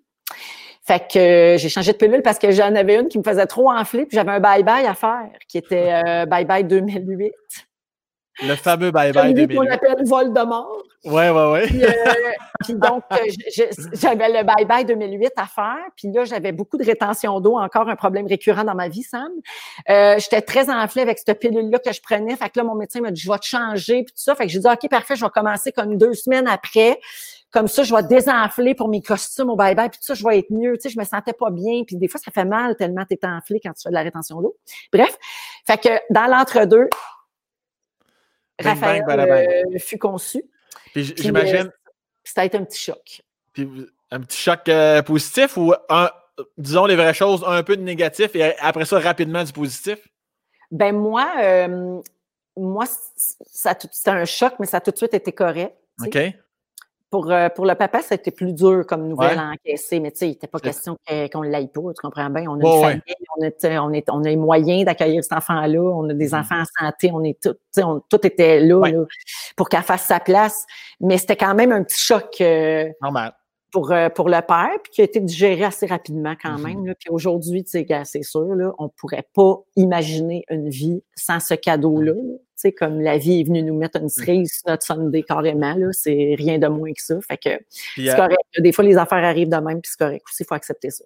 Puis par précaution, il n'aurait pas pu, mettons, avoir à ce moment-là abstinence juste durant la transition des deux pilules, parce qu'on me dit à l'oreille que, et tu en parles d'ailleurs, c'est pour ça que je t'en parle, ton Louis, semble-t-il, pour une bonne libido, notre Louis, là il est capable, son Louis. Là. oh, il est capable, il est capable, certain. Mais, euh, mais en fait, pour te remettre en contexte de ce moment-là, tu parles de en janvier 2009, c'était. Euh, je te dirais que c'était. Euh, c'était l'union du désespoir. ah oui, hein? Ah oui, oui, oui, c'était vraiment ça. C'était, on l'a dit souvent en riant en entrevue après, là, mais c'était plus personne nous aime. Donc, euh, aimons-nous, là. Tu sais, si nous deux, on s'aime plus, ça marchera plus, là. Fait que c'était un peu ça qui est arrivé, là. Tu sais, c'était une espèce de de stress relief qu'on appelle. pour, ceux qui ne comprennent pas, on n'en parlera pas, on n'est pas là pour ça. Le bye-bye. non, non, euh, pas que je ne veux pas en parler, c'est juste que c'est pas l'essence de mon podcast. Ben oui, je sais euh, Bye Bye 2008, là, ça a été euh, au niveau de la critique plus difficile à ce moment-là pour le couple Véro et Louis. En début janvier, ça a été rough un peu. on avait euh, commis des erreurs aussi, là, tu sais, je ne oh, déresponsabilise pas du tout, mais mettons que ça a quand même, humainement, ça a quand même été tough à, à traverser. Puis donc, c'est ça, fait qu'à un moment donné, on, on a décidé là, que on allait être ensemble. Elle, on a appelé longtemps le bébé du bye-bye. C'était vraiment ça. Et on me dit aussi que, euh, outre la libido de Louis, au niveau de la jasette, ta, ménopause peut revenir sur le sujet de conversation assez régulièrement. Ah oui, mais ça, j'ai guéri ça. Là. Oh, ça, c'est fait. Va mieux, ça, va mieux parce que j'ai vraiment vécu des années d'enfer euh, avec la préménopause. Ah, c'est ça, la pré J'allais dire, mais semble que tu es jeune. Mais OK, préménopause, ouais, je je vais t'expliquer ce que c'est, OK? Là, tout ça, là, les gens ne savent pas assez comment ça marche. Puis alors que tout, c'est un peu normal. Mais d'ailleurs, ce sera l'objet euh, d'un projet que je fais prochainement. Oh, je trouve qu'il faut parler de ça. Il euh, faut préparer les femmes et les hommes qui vivent avec elle. Alors, la préménopause, c'est ça. C'est un scoop, c'est un scoop que tu me donnes. Là. Je ne donne pas un scoop, c'est la science, c'est la médecine qui le dit. Non, non, non. les gens ne savent pas. Ah, un scoop, le projet. On va faire un projet là-dessus. Bon, voilà. C'est un scoop que je te donne. OK, c'est bon. Alors, écoute-moi bien. La ménopause, c'est la journée où ça fait un an que tu n'as pas eu de menstruation. Ouais. La ménopause comme telle, ça ne dure qu'une journée. C'est la journée où ça fait un an que tu as été menstrué. La préménopause, c'est les trois, quatre, sept années avant. Ça dépend des femmes. Là. Il y en a que c'est trois ans, il y en a que c'est sept, huit ans, il y en a qui n'ont pas de symptômes, il y en a que c'est léger, il y en a que c'est cauchemardesque. Puis toi? Moi, je fais partie de cette catégorie. Très hormonale ici comme personne. Ben, voyons donc. Fait que moi, donc, j'ai commencé depuis je te dirais 2014. Mais là, je suis ménopausée. Je l'ai annoncé au Fantastique comme si c'était la meilleure nouvelle de toute ma fucking de vie. Parce que ça ne veut pas dire que j'ai fini mes, mes problèmes, mais Je, je, suis plus stable que j'étais depuis 2014. C'était comment, coudon? Monstrueuse. Mais à quel sens? euh, Complètement folle. Mais non. ça, c'est la folle de 19-20 ans qui revient. Là. Oui, oui, oui. Non, mais pour vrai, vrai, vrai, c'est une liste interminable de symptômes, d'affaires qui vraiment pas Ok. intéressantes. Mais genre, ça va de j'ai perdu mes cheveux. Tu sais, à là, la première fois, j'avais une petite genre de, j'avais comme, on voyait à travers mes cheveux, j'avais une petite queue de rat, moi qui ai toujours eu une coiffe de même.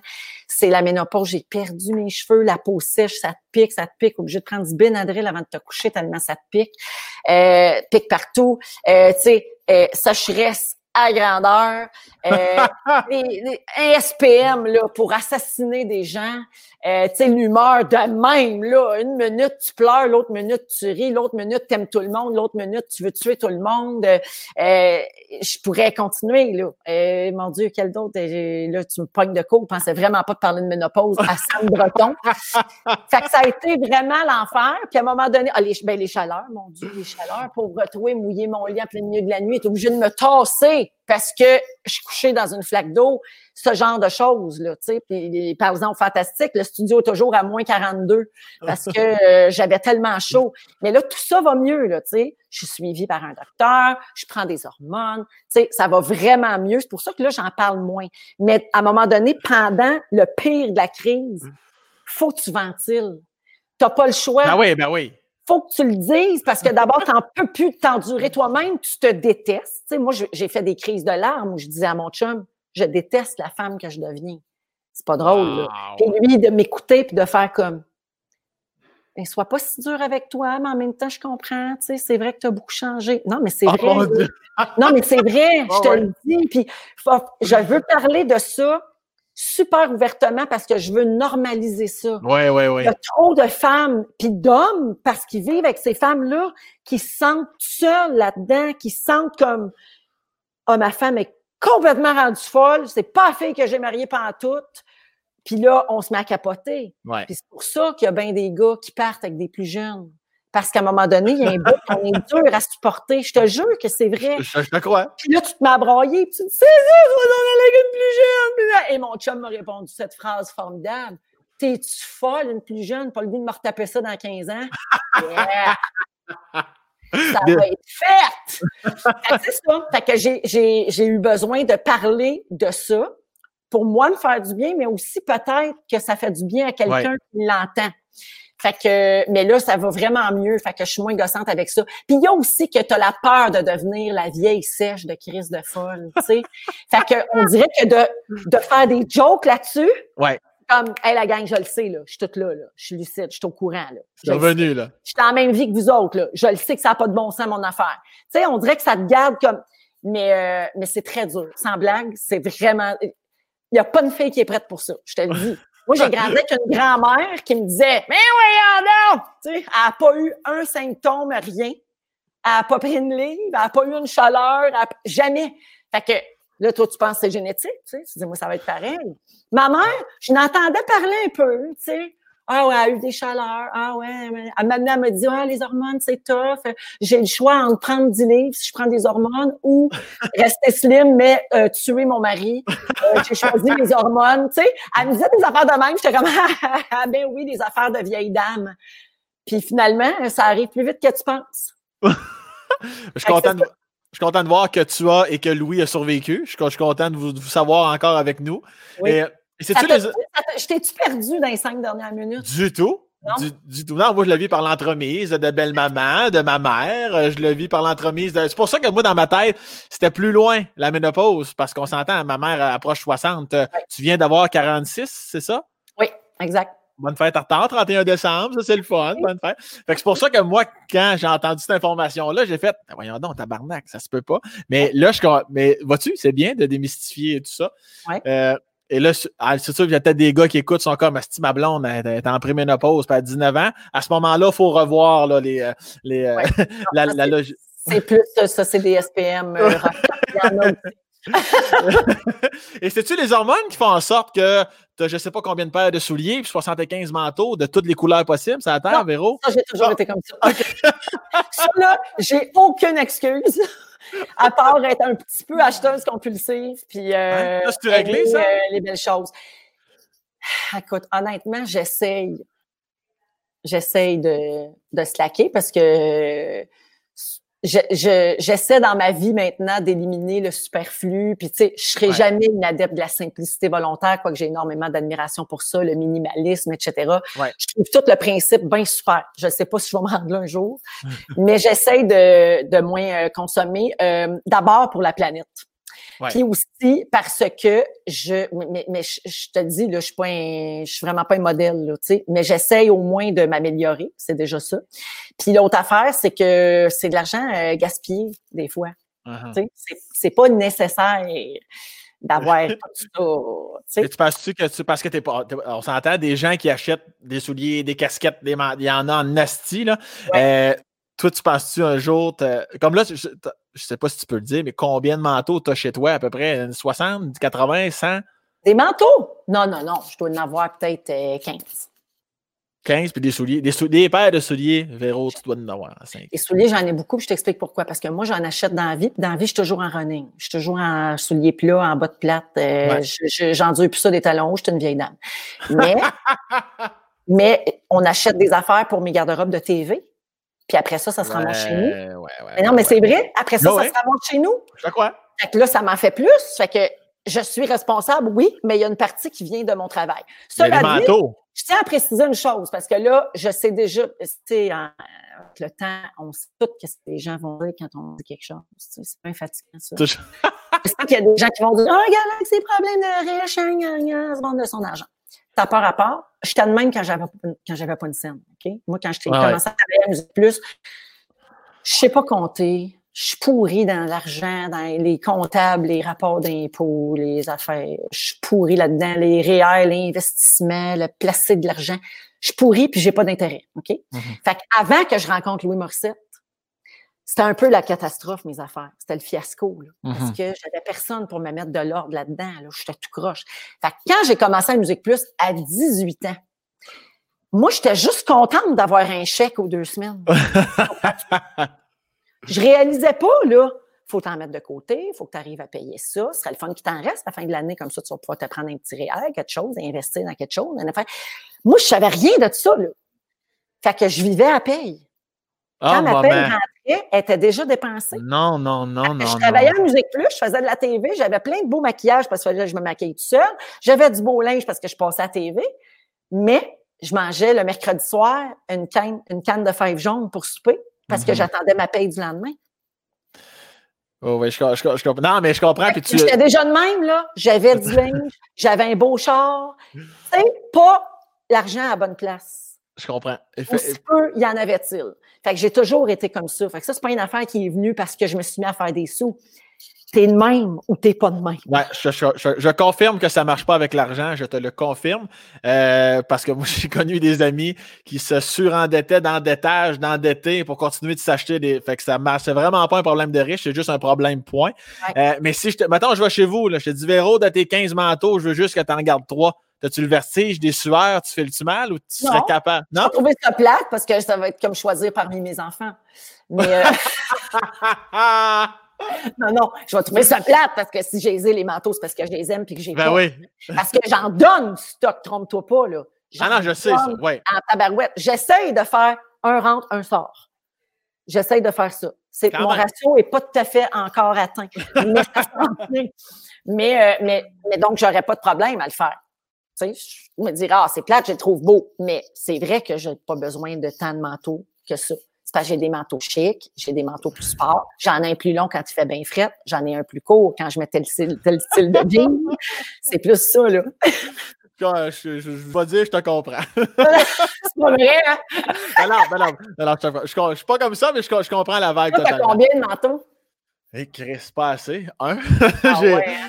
Non, mais tu sais, comme moi, j'ai un manteau d'hiver que je vais mettre, mettons, si je vais jouer à la patinoire, que je vais mettre si, si je me rends chez toi. Que je, quand il fait froid, là, puis qu'on passe du temps dehors. C'est ça, tu sais, mais moi, je suis comme, ça va, là, tu sais, mais tu sais, moi, ma blonde, est comme, ben non, ça te prend un manteau si tu vas glisser, si tu vas jouer au hockey, ça t'en prend un.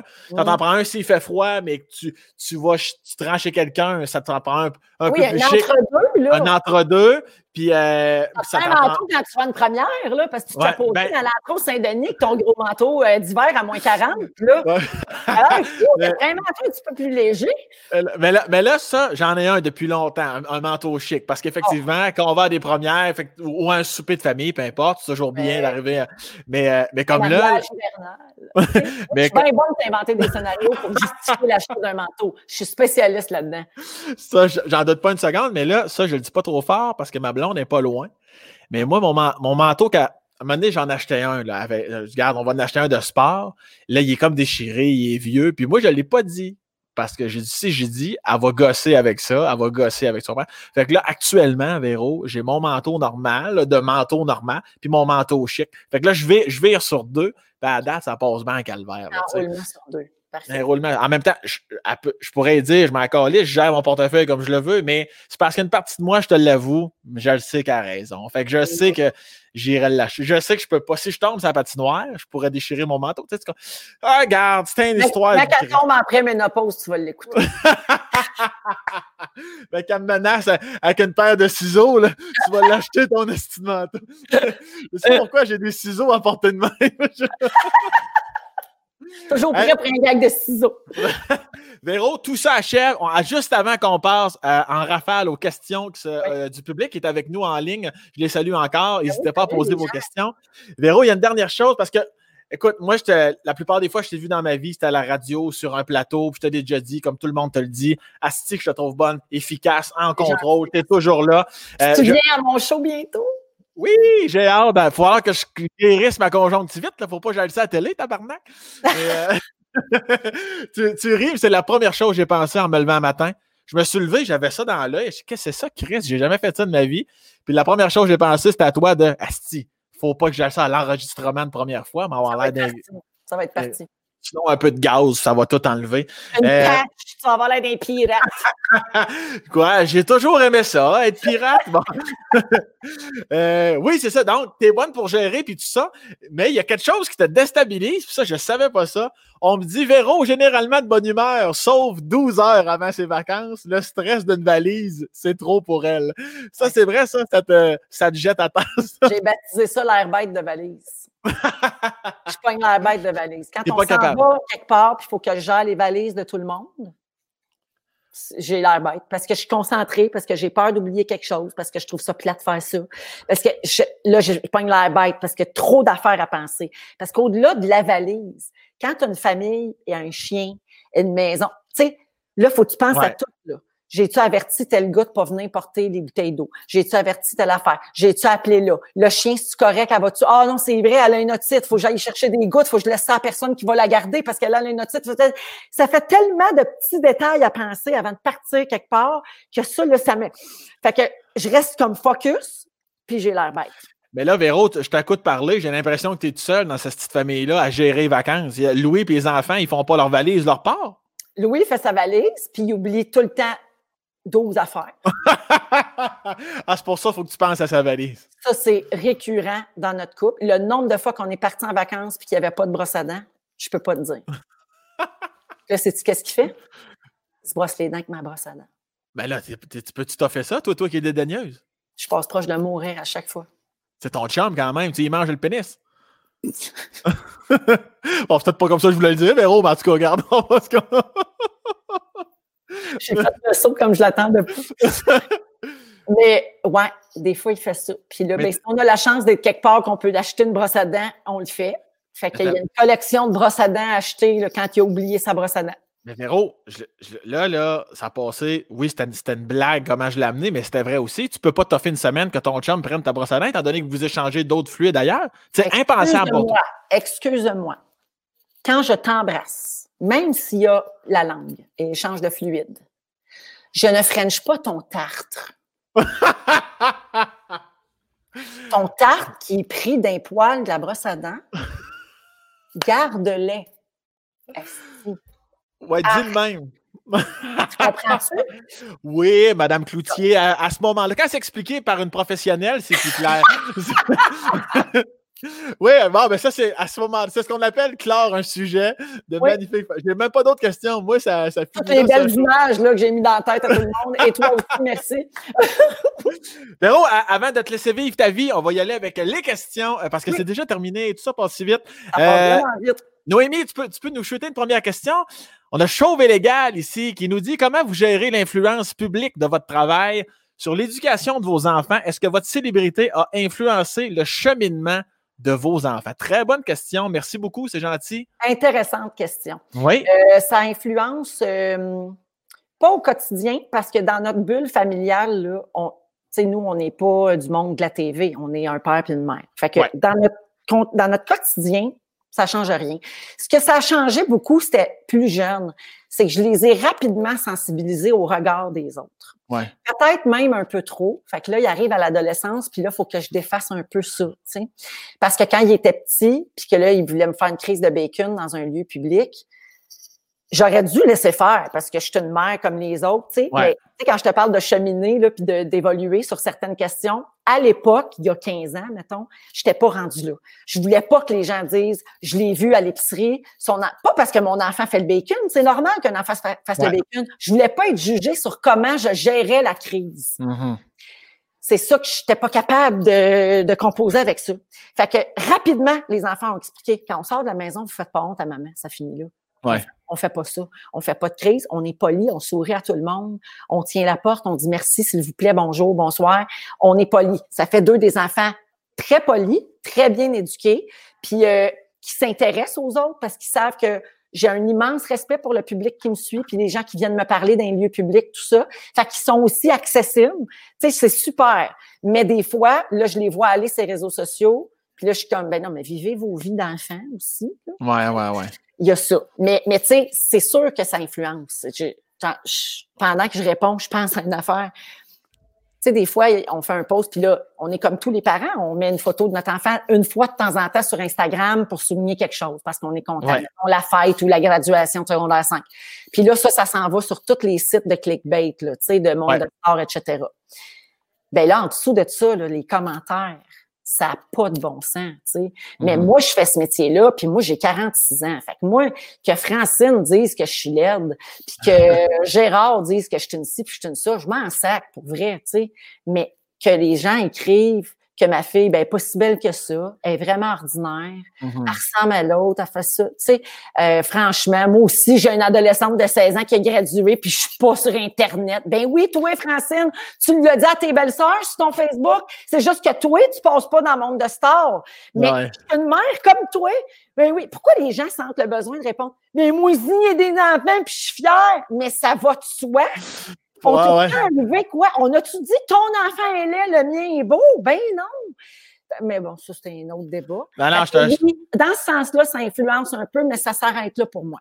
Mais ça doit t'arracher le cœur de voir que, mettons, euh, je reprends Delphine, mettons, euh, euh, à moins que tu me dises que ça écoule comme sur le dos d'un canard, mais de voir que Delphine aurait de la peine un commentaire disgracieux, ça, ça doit t'arracher le cœur en tant que mère, ou ben non, elle s'en fout parce que t'es comme éduqué comme ça? Ça m'arrache pas le cœur, ça réveille la lionne en moi, la protectrice. Ça me met en tabarnak.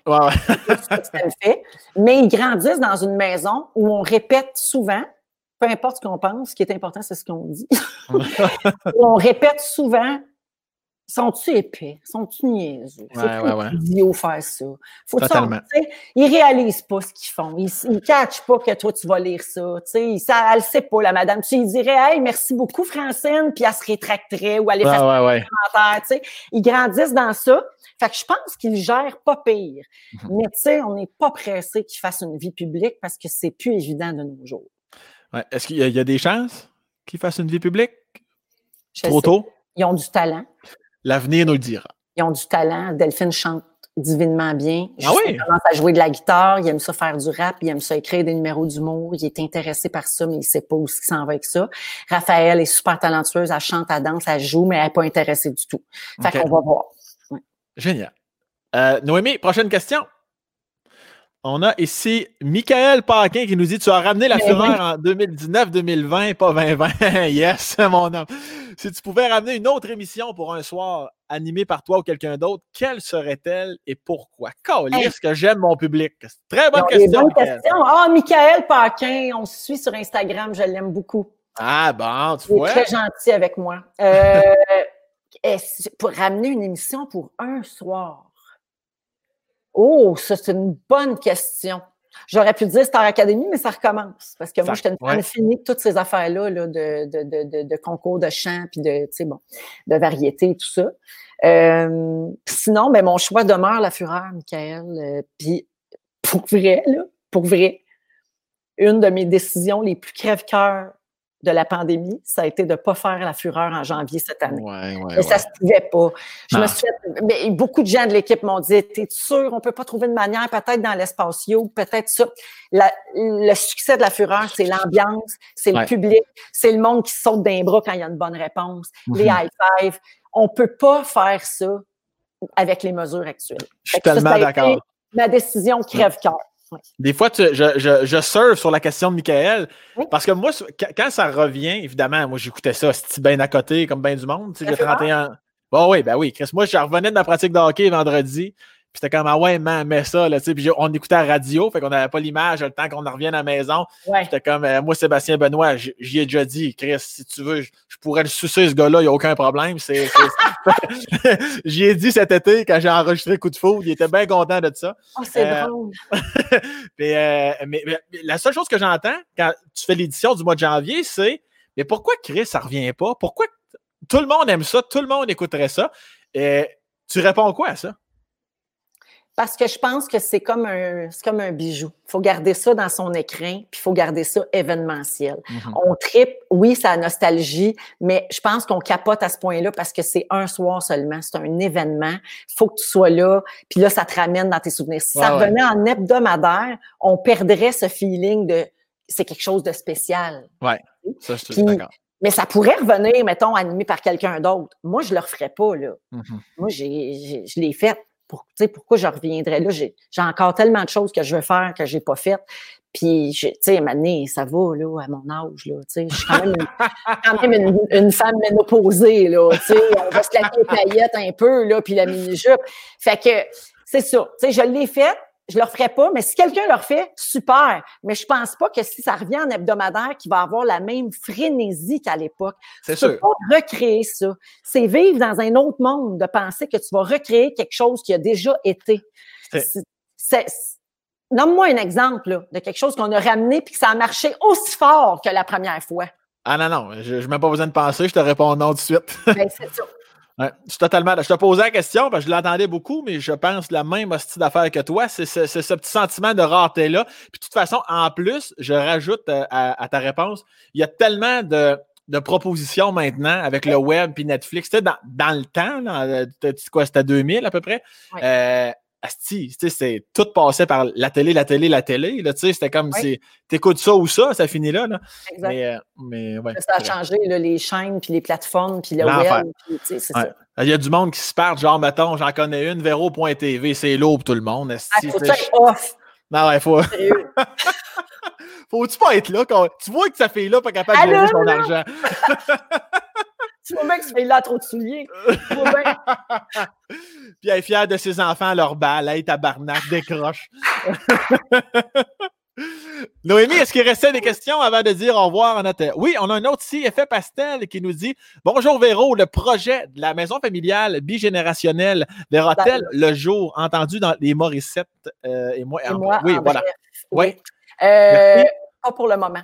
C'est pas un projet pour le moment parce que, euh, contrairement à ce que. Ben, en fait, on va voir la suite bientôt là, sur Véro TV dans une autre émission. Mais bref, je veux pas perdre les gens. Euh, Delphine est partie en appartement l'automne dernier parce que euh, pour le cégep, euh, tu bon, c'est avant qu'on sache que ça allait tout être à distance, là. Ah mais pour le cégep, c'était plus proche pour elle, c'était mieux. Puis on a eu une opportunité qu'elle habite chez quelqu'un euh, en qui on a vraiment confiance, puis qui pouvait veiller sur elle. Puis tout ça, c'est Félix-Antoine Tremblay puis son chum Olivier. Fait que elle est là depuis l'automne. Fait que là, c'était elle qui rêvait d'une bigénérationnelle. Puis finalement, ah elle est partie déjà. Fait que, fait que ça arrivera pas pour l'instant c'est pas prévu, mais euh, c'était quelque chose là, euh, parce que euh, Félix il a rénové cet appart-là pour Passion Poussière. Oui. commencé cet hiver. L'émission qu'il fait avec Sarah-Jeanne Labrosse sur Véro TV. Il a rénové l'appart, mais il m'a proposé de louer l'appart à Dell avant que je sache que c'était dans Passion Poussière 3. Bref, tout ça est arrivé comme un gros hasard. Puis là, elle est déménagée là. Alors, ils ont fait une entrevue avec Louis la journée où Delphine s'est installée chez elle. Parce que c'était lui qui disait, moi, à 21 ans, j'ai ça tout dehors, blablabla. Puis c'est lui qui arrête pas de broyer qui est parti. Faut-tu être faible, Esti? C'est souvent le même, hein? Ah, c'est cute, par exemple. Des fois, il est comme, non, non, mais là, elle a un appart, mais elle va tout le temps revenir à la maison. je suis comme, ben non, elle a un appart, elle est installée, elle est heureuse, elle aime ça, tu sais. Puis il est comme, ben non, mais là, franchement, elle pourrait venir coucher deux soirs par semaine, mettons. Ben non, lui, elle est partie. Elle a sa vie à elle maintenant, elle a 18 ans. Mais non, mais là, il veut pas pantoute, il est dans le déni total. Arrête de penser à ça, puis prépare ta valise, Esti. Ta valise, puis ramasse ta brosse à dents, puis l'autre, je vais faire toute ta valise. Fais juste mettre ta brosse à dents. je vais tout faire là. Euh, Noémie, est-ce qu'il est y avait d'autres questions aussi? Euh, oui, on a pas. Oui, Patlap, un classique, le Pic-Bois. Est-ce que Véro s'ennuie parfois de l'anonymat? C'est bien, euh, c'est bien Véro. oui, c'est bien Véronique. Oui. Hostie qui est calme. Allez suivre. l'humour, euh, tes abonnés, c'est le fun. Ah oui, vous pouvez aller suivre d'ailleurs Pat Lap, le Pic-Bois, sa chaîne YouTube. C'est un sans dessin, pas possible. Euh, alors, oui, Véro, je, je, te laisse répondre. Oui. Ben écoute, honnêtement, non. Parce non? que non, parce que les avantages sont vraiment plus nombreux que les inconvénients. Ouais. moi, j'ai appris à vivre avec ça depuis très jeune. Fait que ça mm-hmm. me dérange pas. Je m'ennuie pas de ça. Puis avec bien du recul, là, plusieurs années plus tard, même dans les moments vraiment tough que j'ai vécu là, dans ma famille ou le Bye Bye 2008 ou des affaires de même, là, mm-hmm. je, je pense quand même que c'est plus facile d'être connu que pas connu à cause de la dose de réconfort puis d'affection mm-hmm. que tu reçois. Je comprends. Il va toujours se trouver des gens pour t'encourager. Euh, puis pas... Euh, pas nécessairement de donner le bon Dieu sans confession, là, mais juste faire comme Hey, je comprends que tu vis un moment difficile, pas d'accord avec ci, ça, mais je te souhaite bonne chance, je te soutiens quand même. Ça, là, ça n'a pas de prix. Mm-hmm. Le nombre de fois que je vois des drames, puis je me dis, oh mon Dieu, tu sais, cette personne-là, là, il y a juste sa famille qui va lui dire qu'elle est avec elle. C'est correct aussi, mais on reçoit vraiment beaucoup. Euh, fait que je, je changerais quand même pas de place. Puis quand ça me tente pas, pas tout, j'ai rien qu'à rester chez nous. Mhm. Bien répondu. Véro, c'est ce qui met fin au Space Casse. Hey, merci. Je te remercie. On finit ça tout en beauté, tout en douceur. Merci pour ton temps. Merci d'être, merci d'avoir accepté. Ça m'a, fait vraiment plaisir. C'était super le fun. Tu es très bon, hein? Tu as beaucoup d'écoute tout. Je te l'ai dit, là, mais je te l'ai dit en privé, hein? Je te l'avais écrit, je pense. Mais, ouais, euh, j'aimerais mieux que tu le mettes public. Là, je vais le dire, là, je le dis, là, ah dans, le podcast, là, je le dis. Fait que là, ça va rester sur les internets. Merci, euh, Sam, puis j'ai bien hâte de te recevoir la première fois. Ben, j'ai hâte aussi. Je vais aller soigner ma petite conjonctivite, là. Ça va, ça va être parti. Tu sais déjà c'est quoi les surprises? Tu, sais déjà c'est quoi les surprises? Oui. Hey, ça, là, ça m'a fait en deux, Véro, là. Moi, là. Ah, je pense que tu vas être content, en tout cas. Je pense que tu vas avoir du fun. Eh, calice! Puis tu sais que tu peux venir avec ta conjonctivite parce que tu serais le premier invité avec une conjonctivite. Puis nous autres, là, on prend toutes les idées. moi, je suis pas bien allé avec mes ciseaux, moi, tu vas voir. hey, merci beaucoup, Sam. Puis merci à tout le monde euh, ben, pour les questions. Puis pour ceux qui vont le regarder euh, prochainement puis le partager. Puis ça, vous êtes bien fait. Plein d'amour, salutations à ton beau Louis, tes beaux enfants. Merci infiniment. Bonne fin de journée. On se revoit bientôt. Salut. Merci, bye.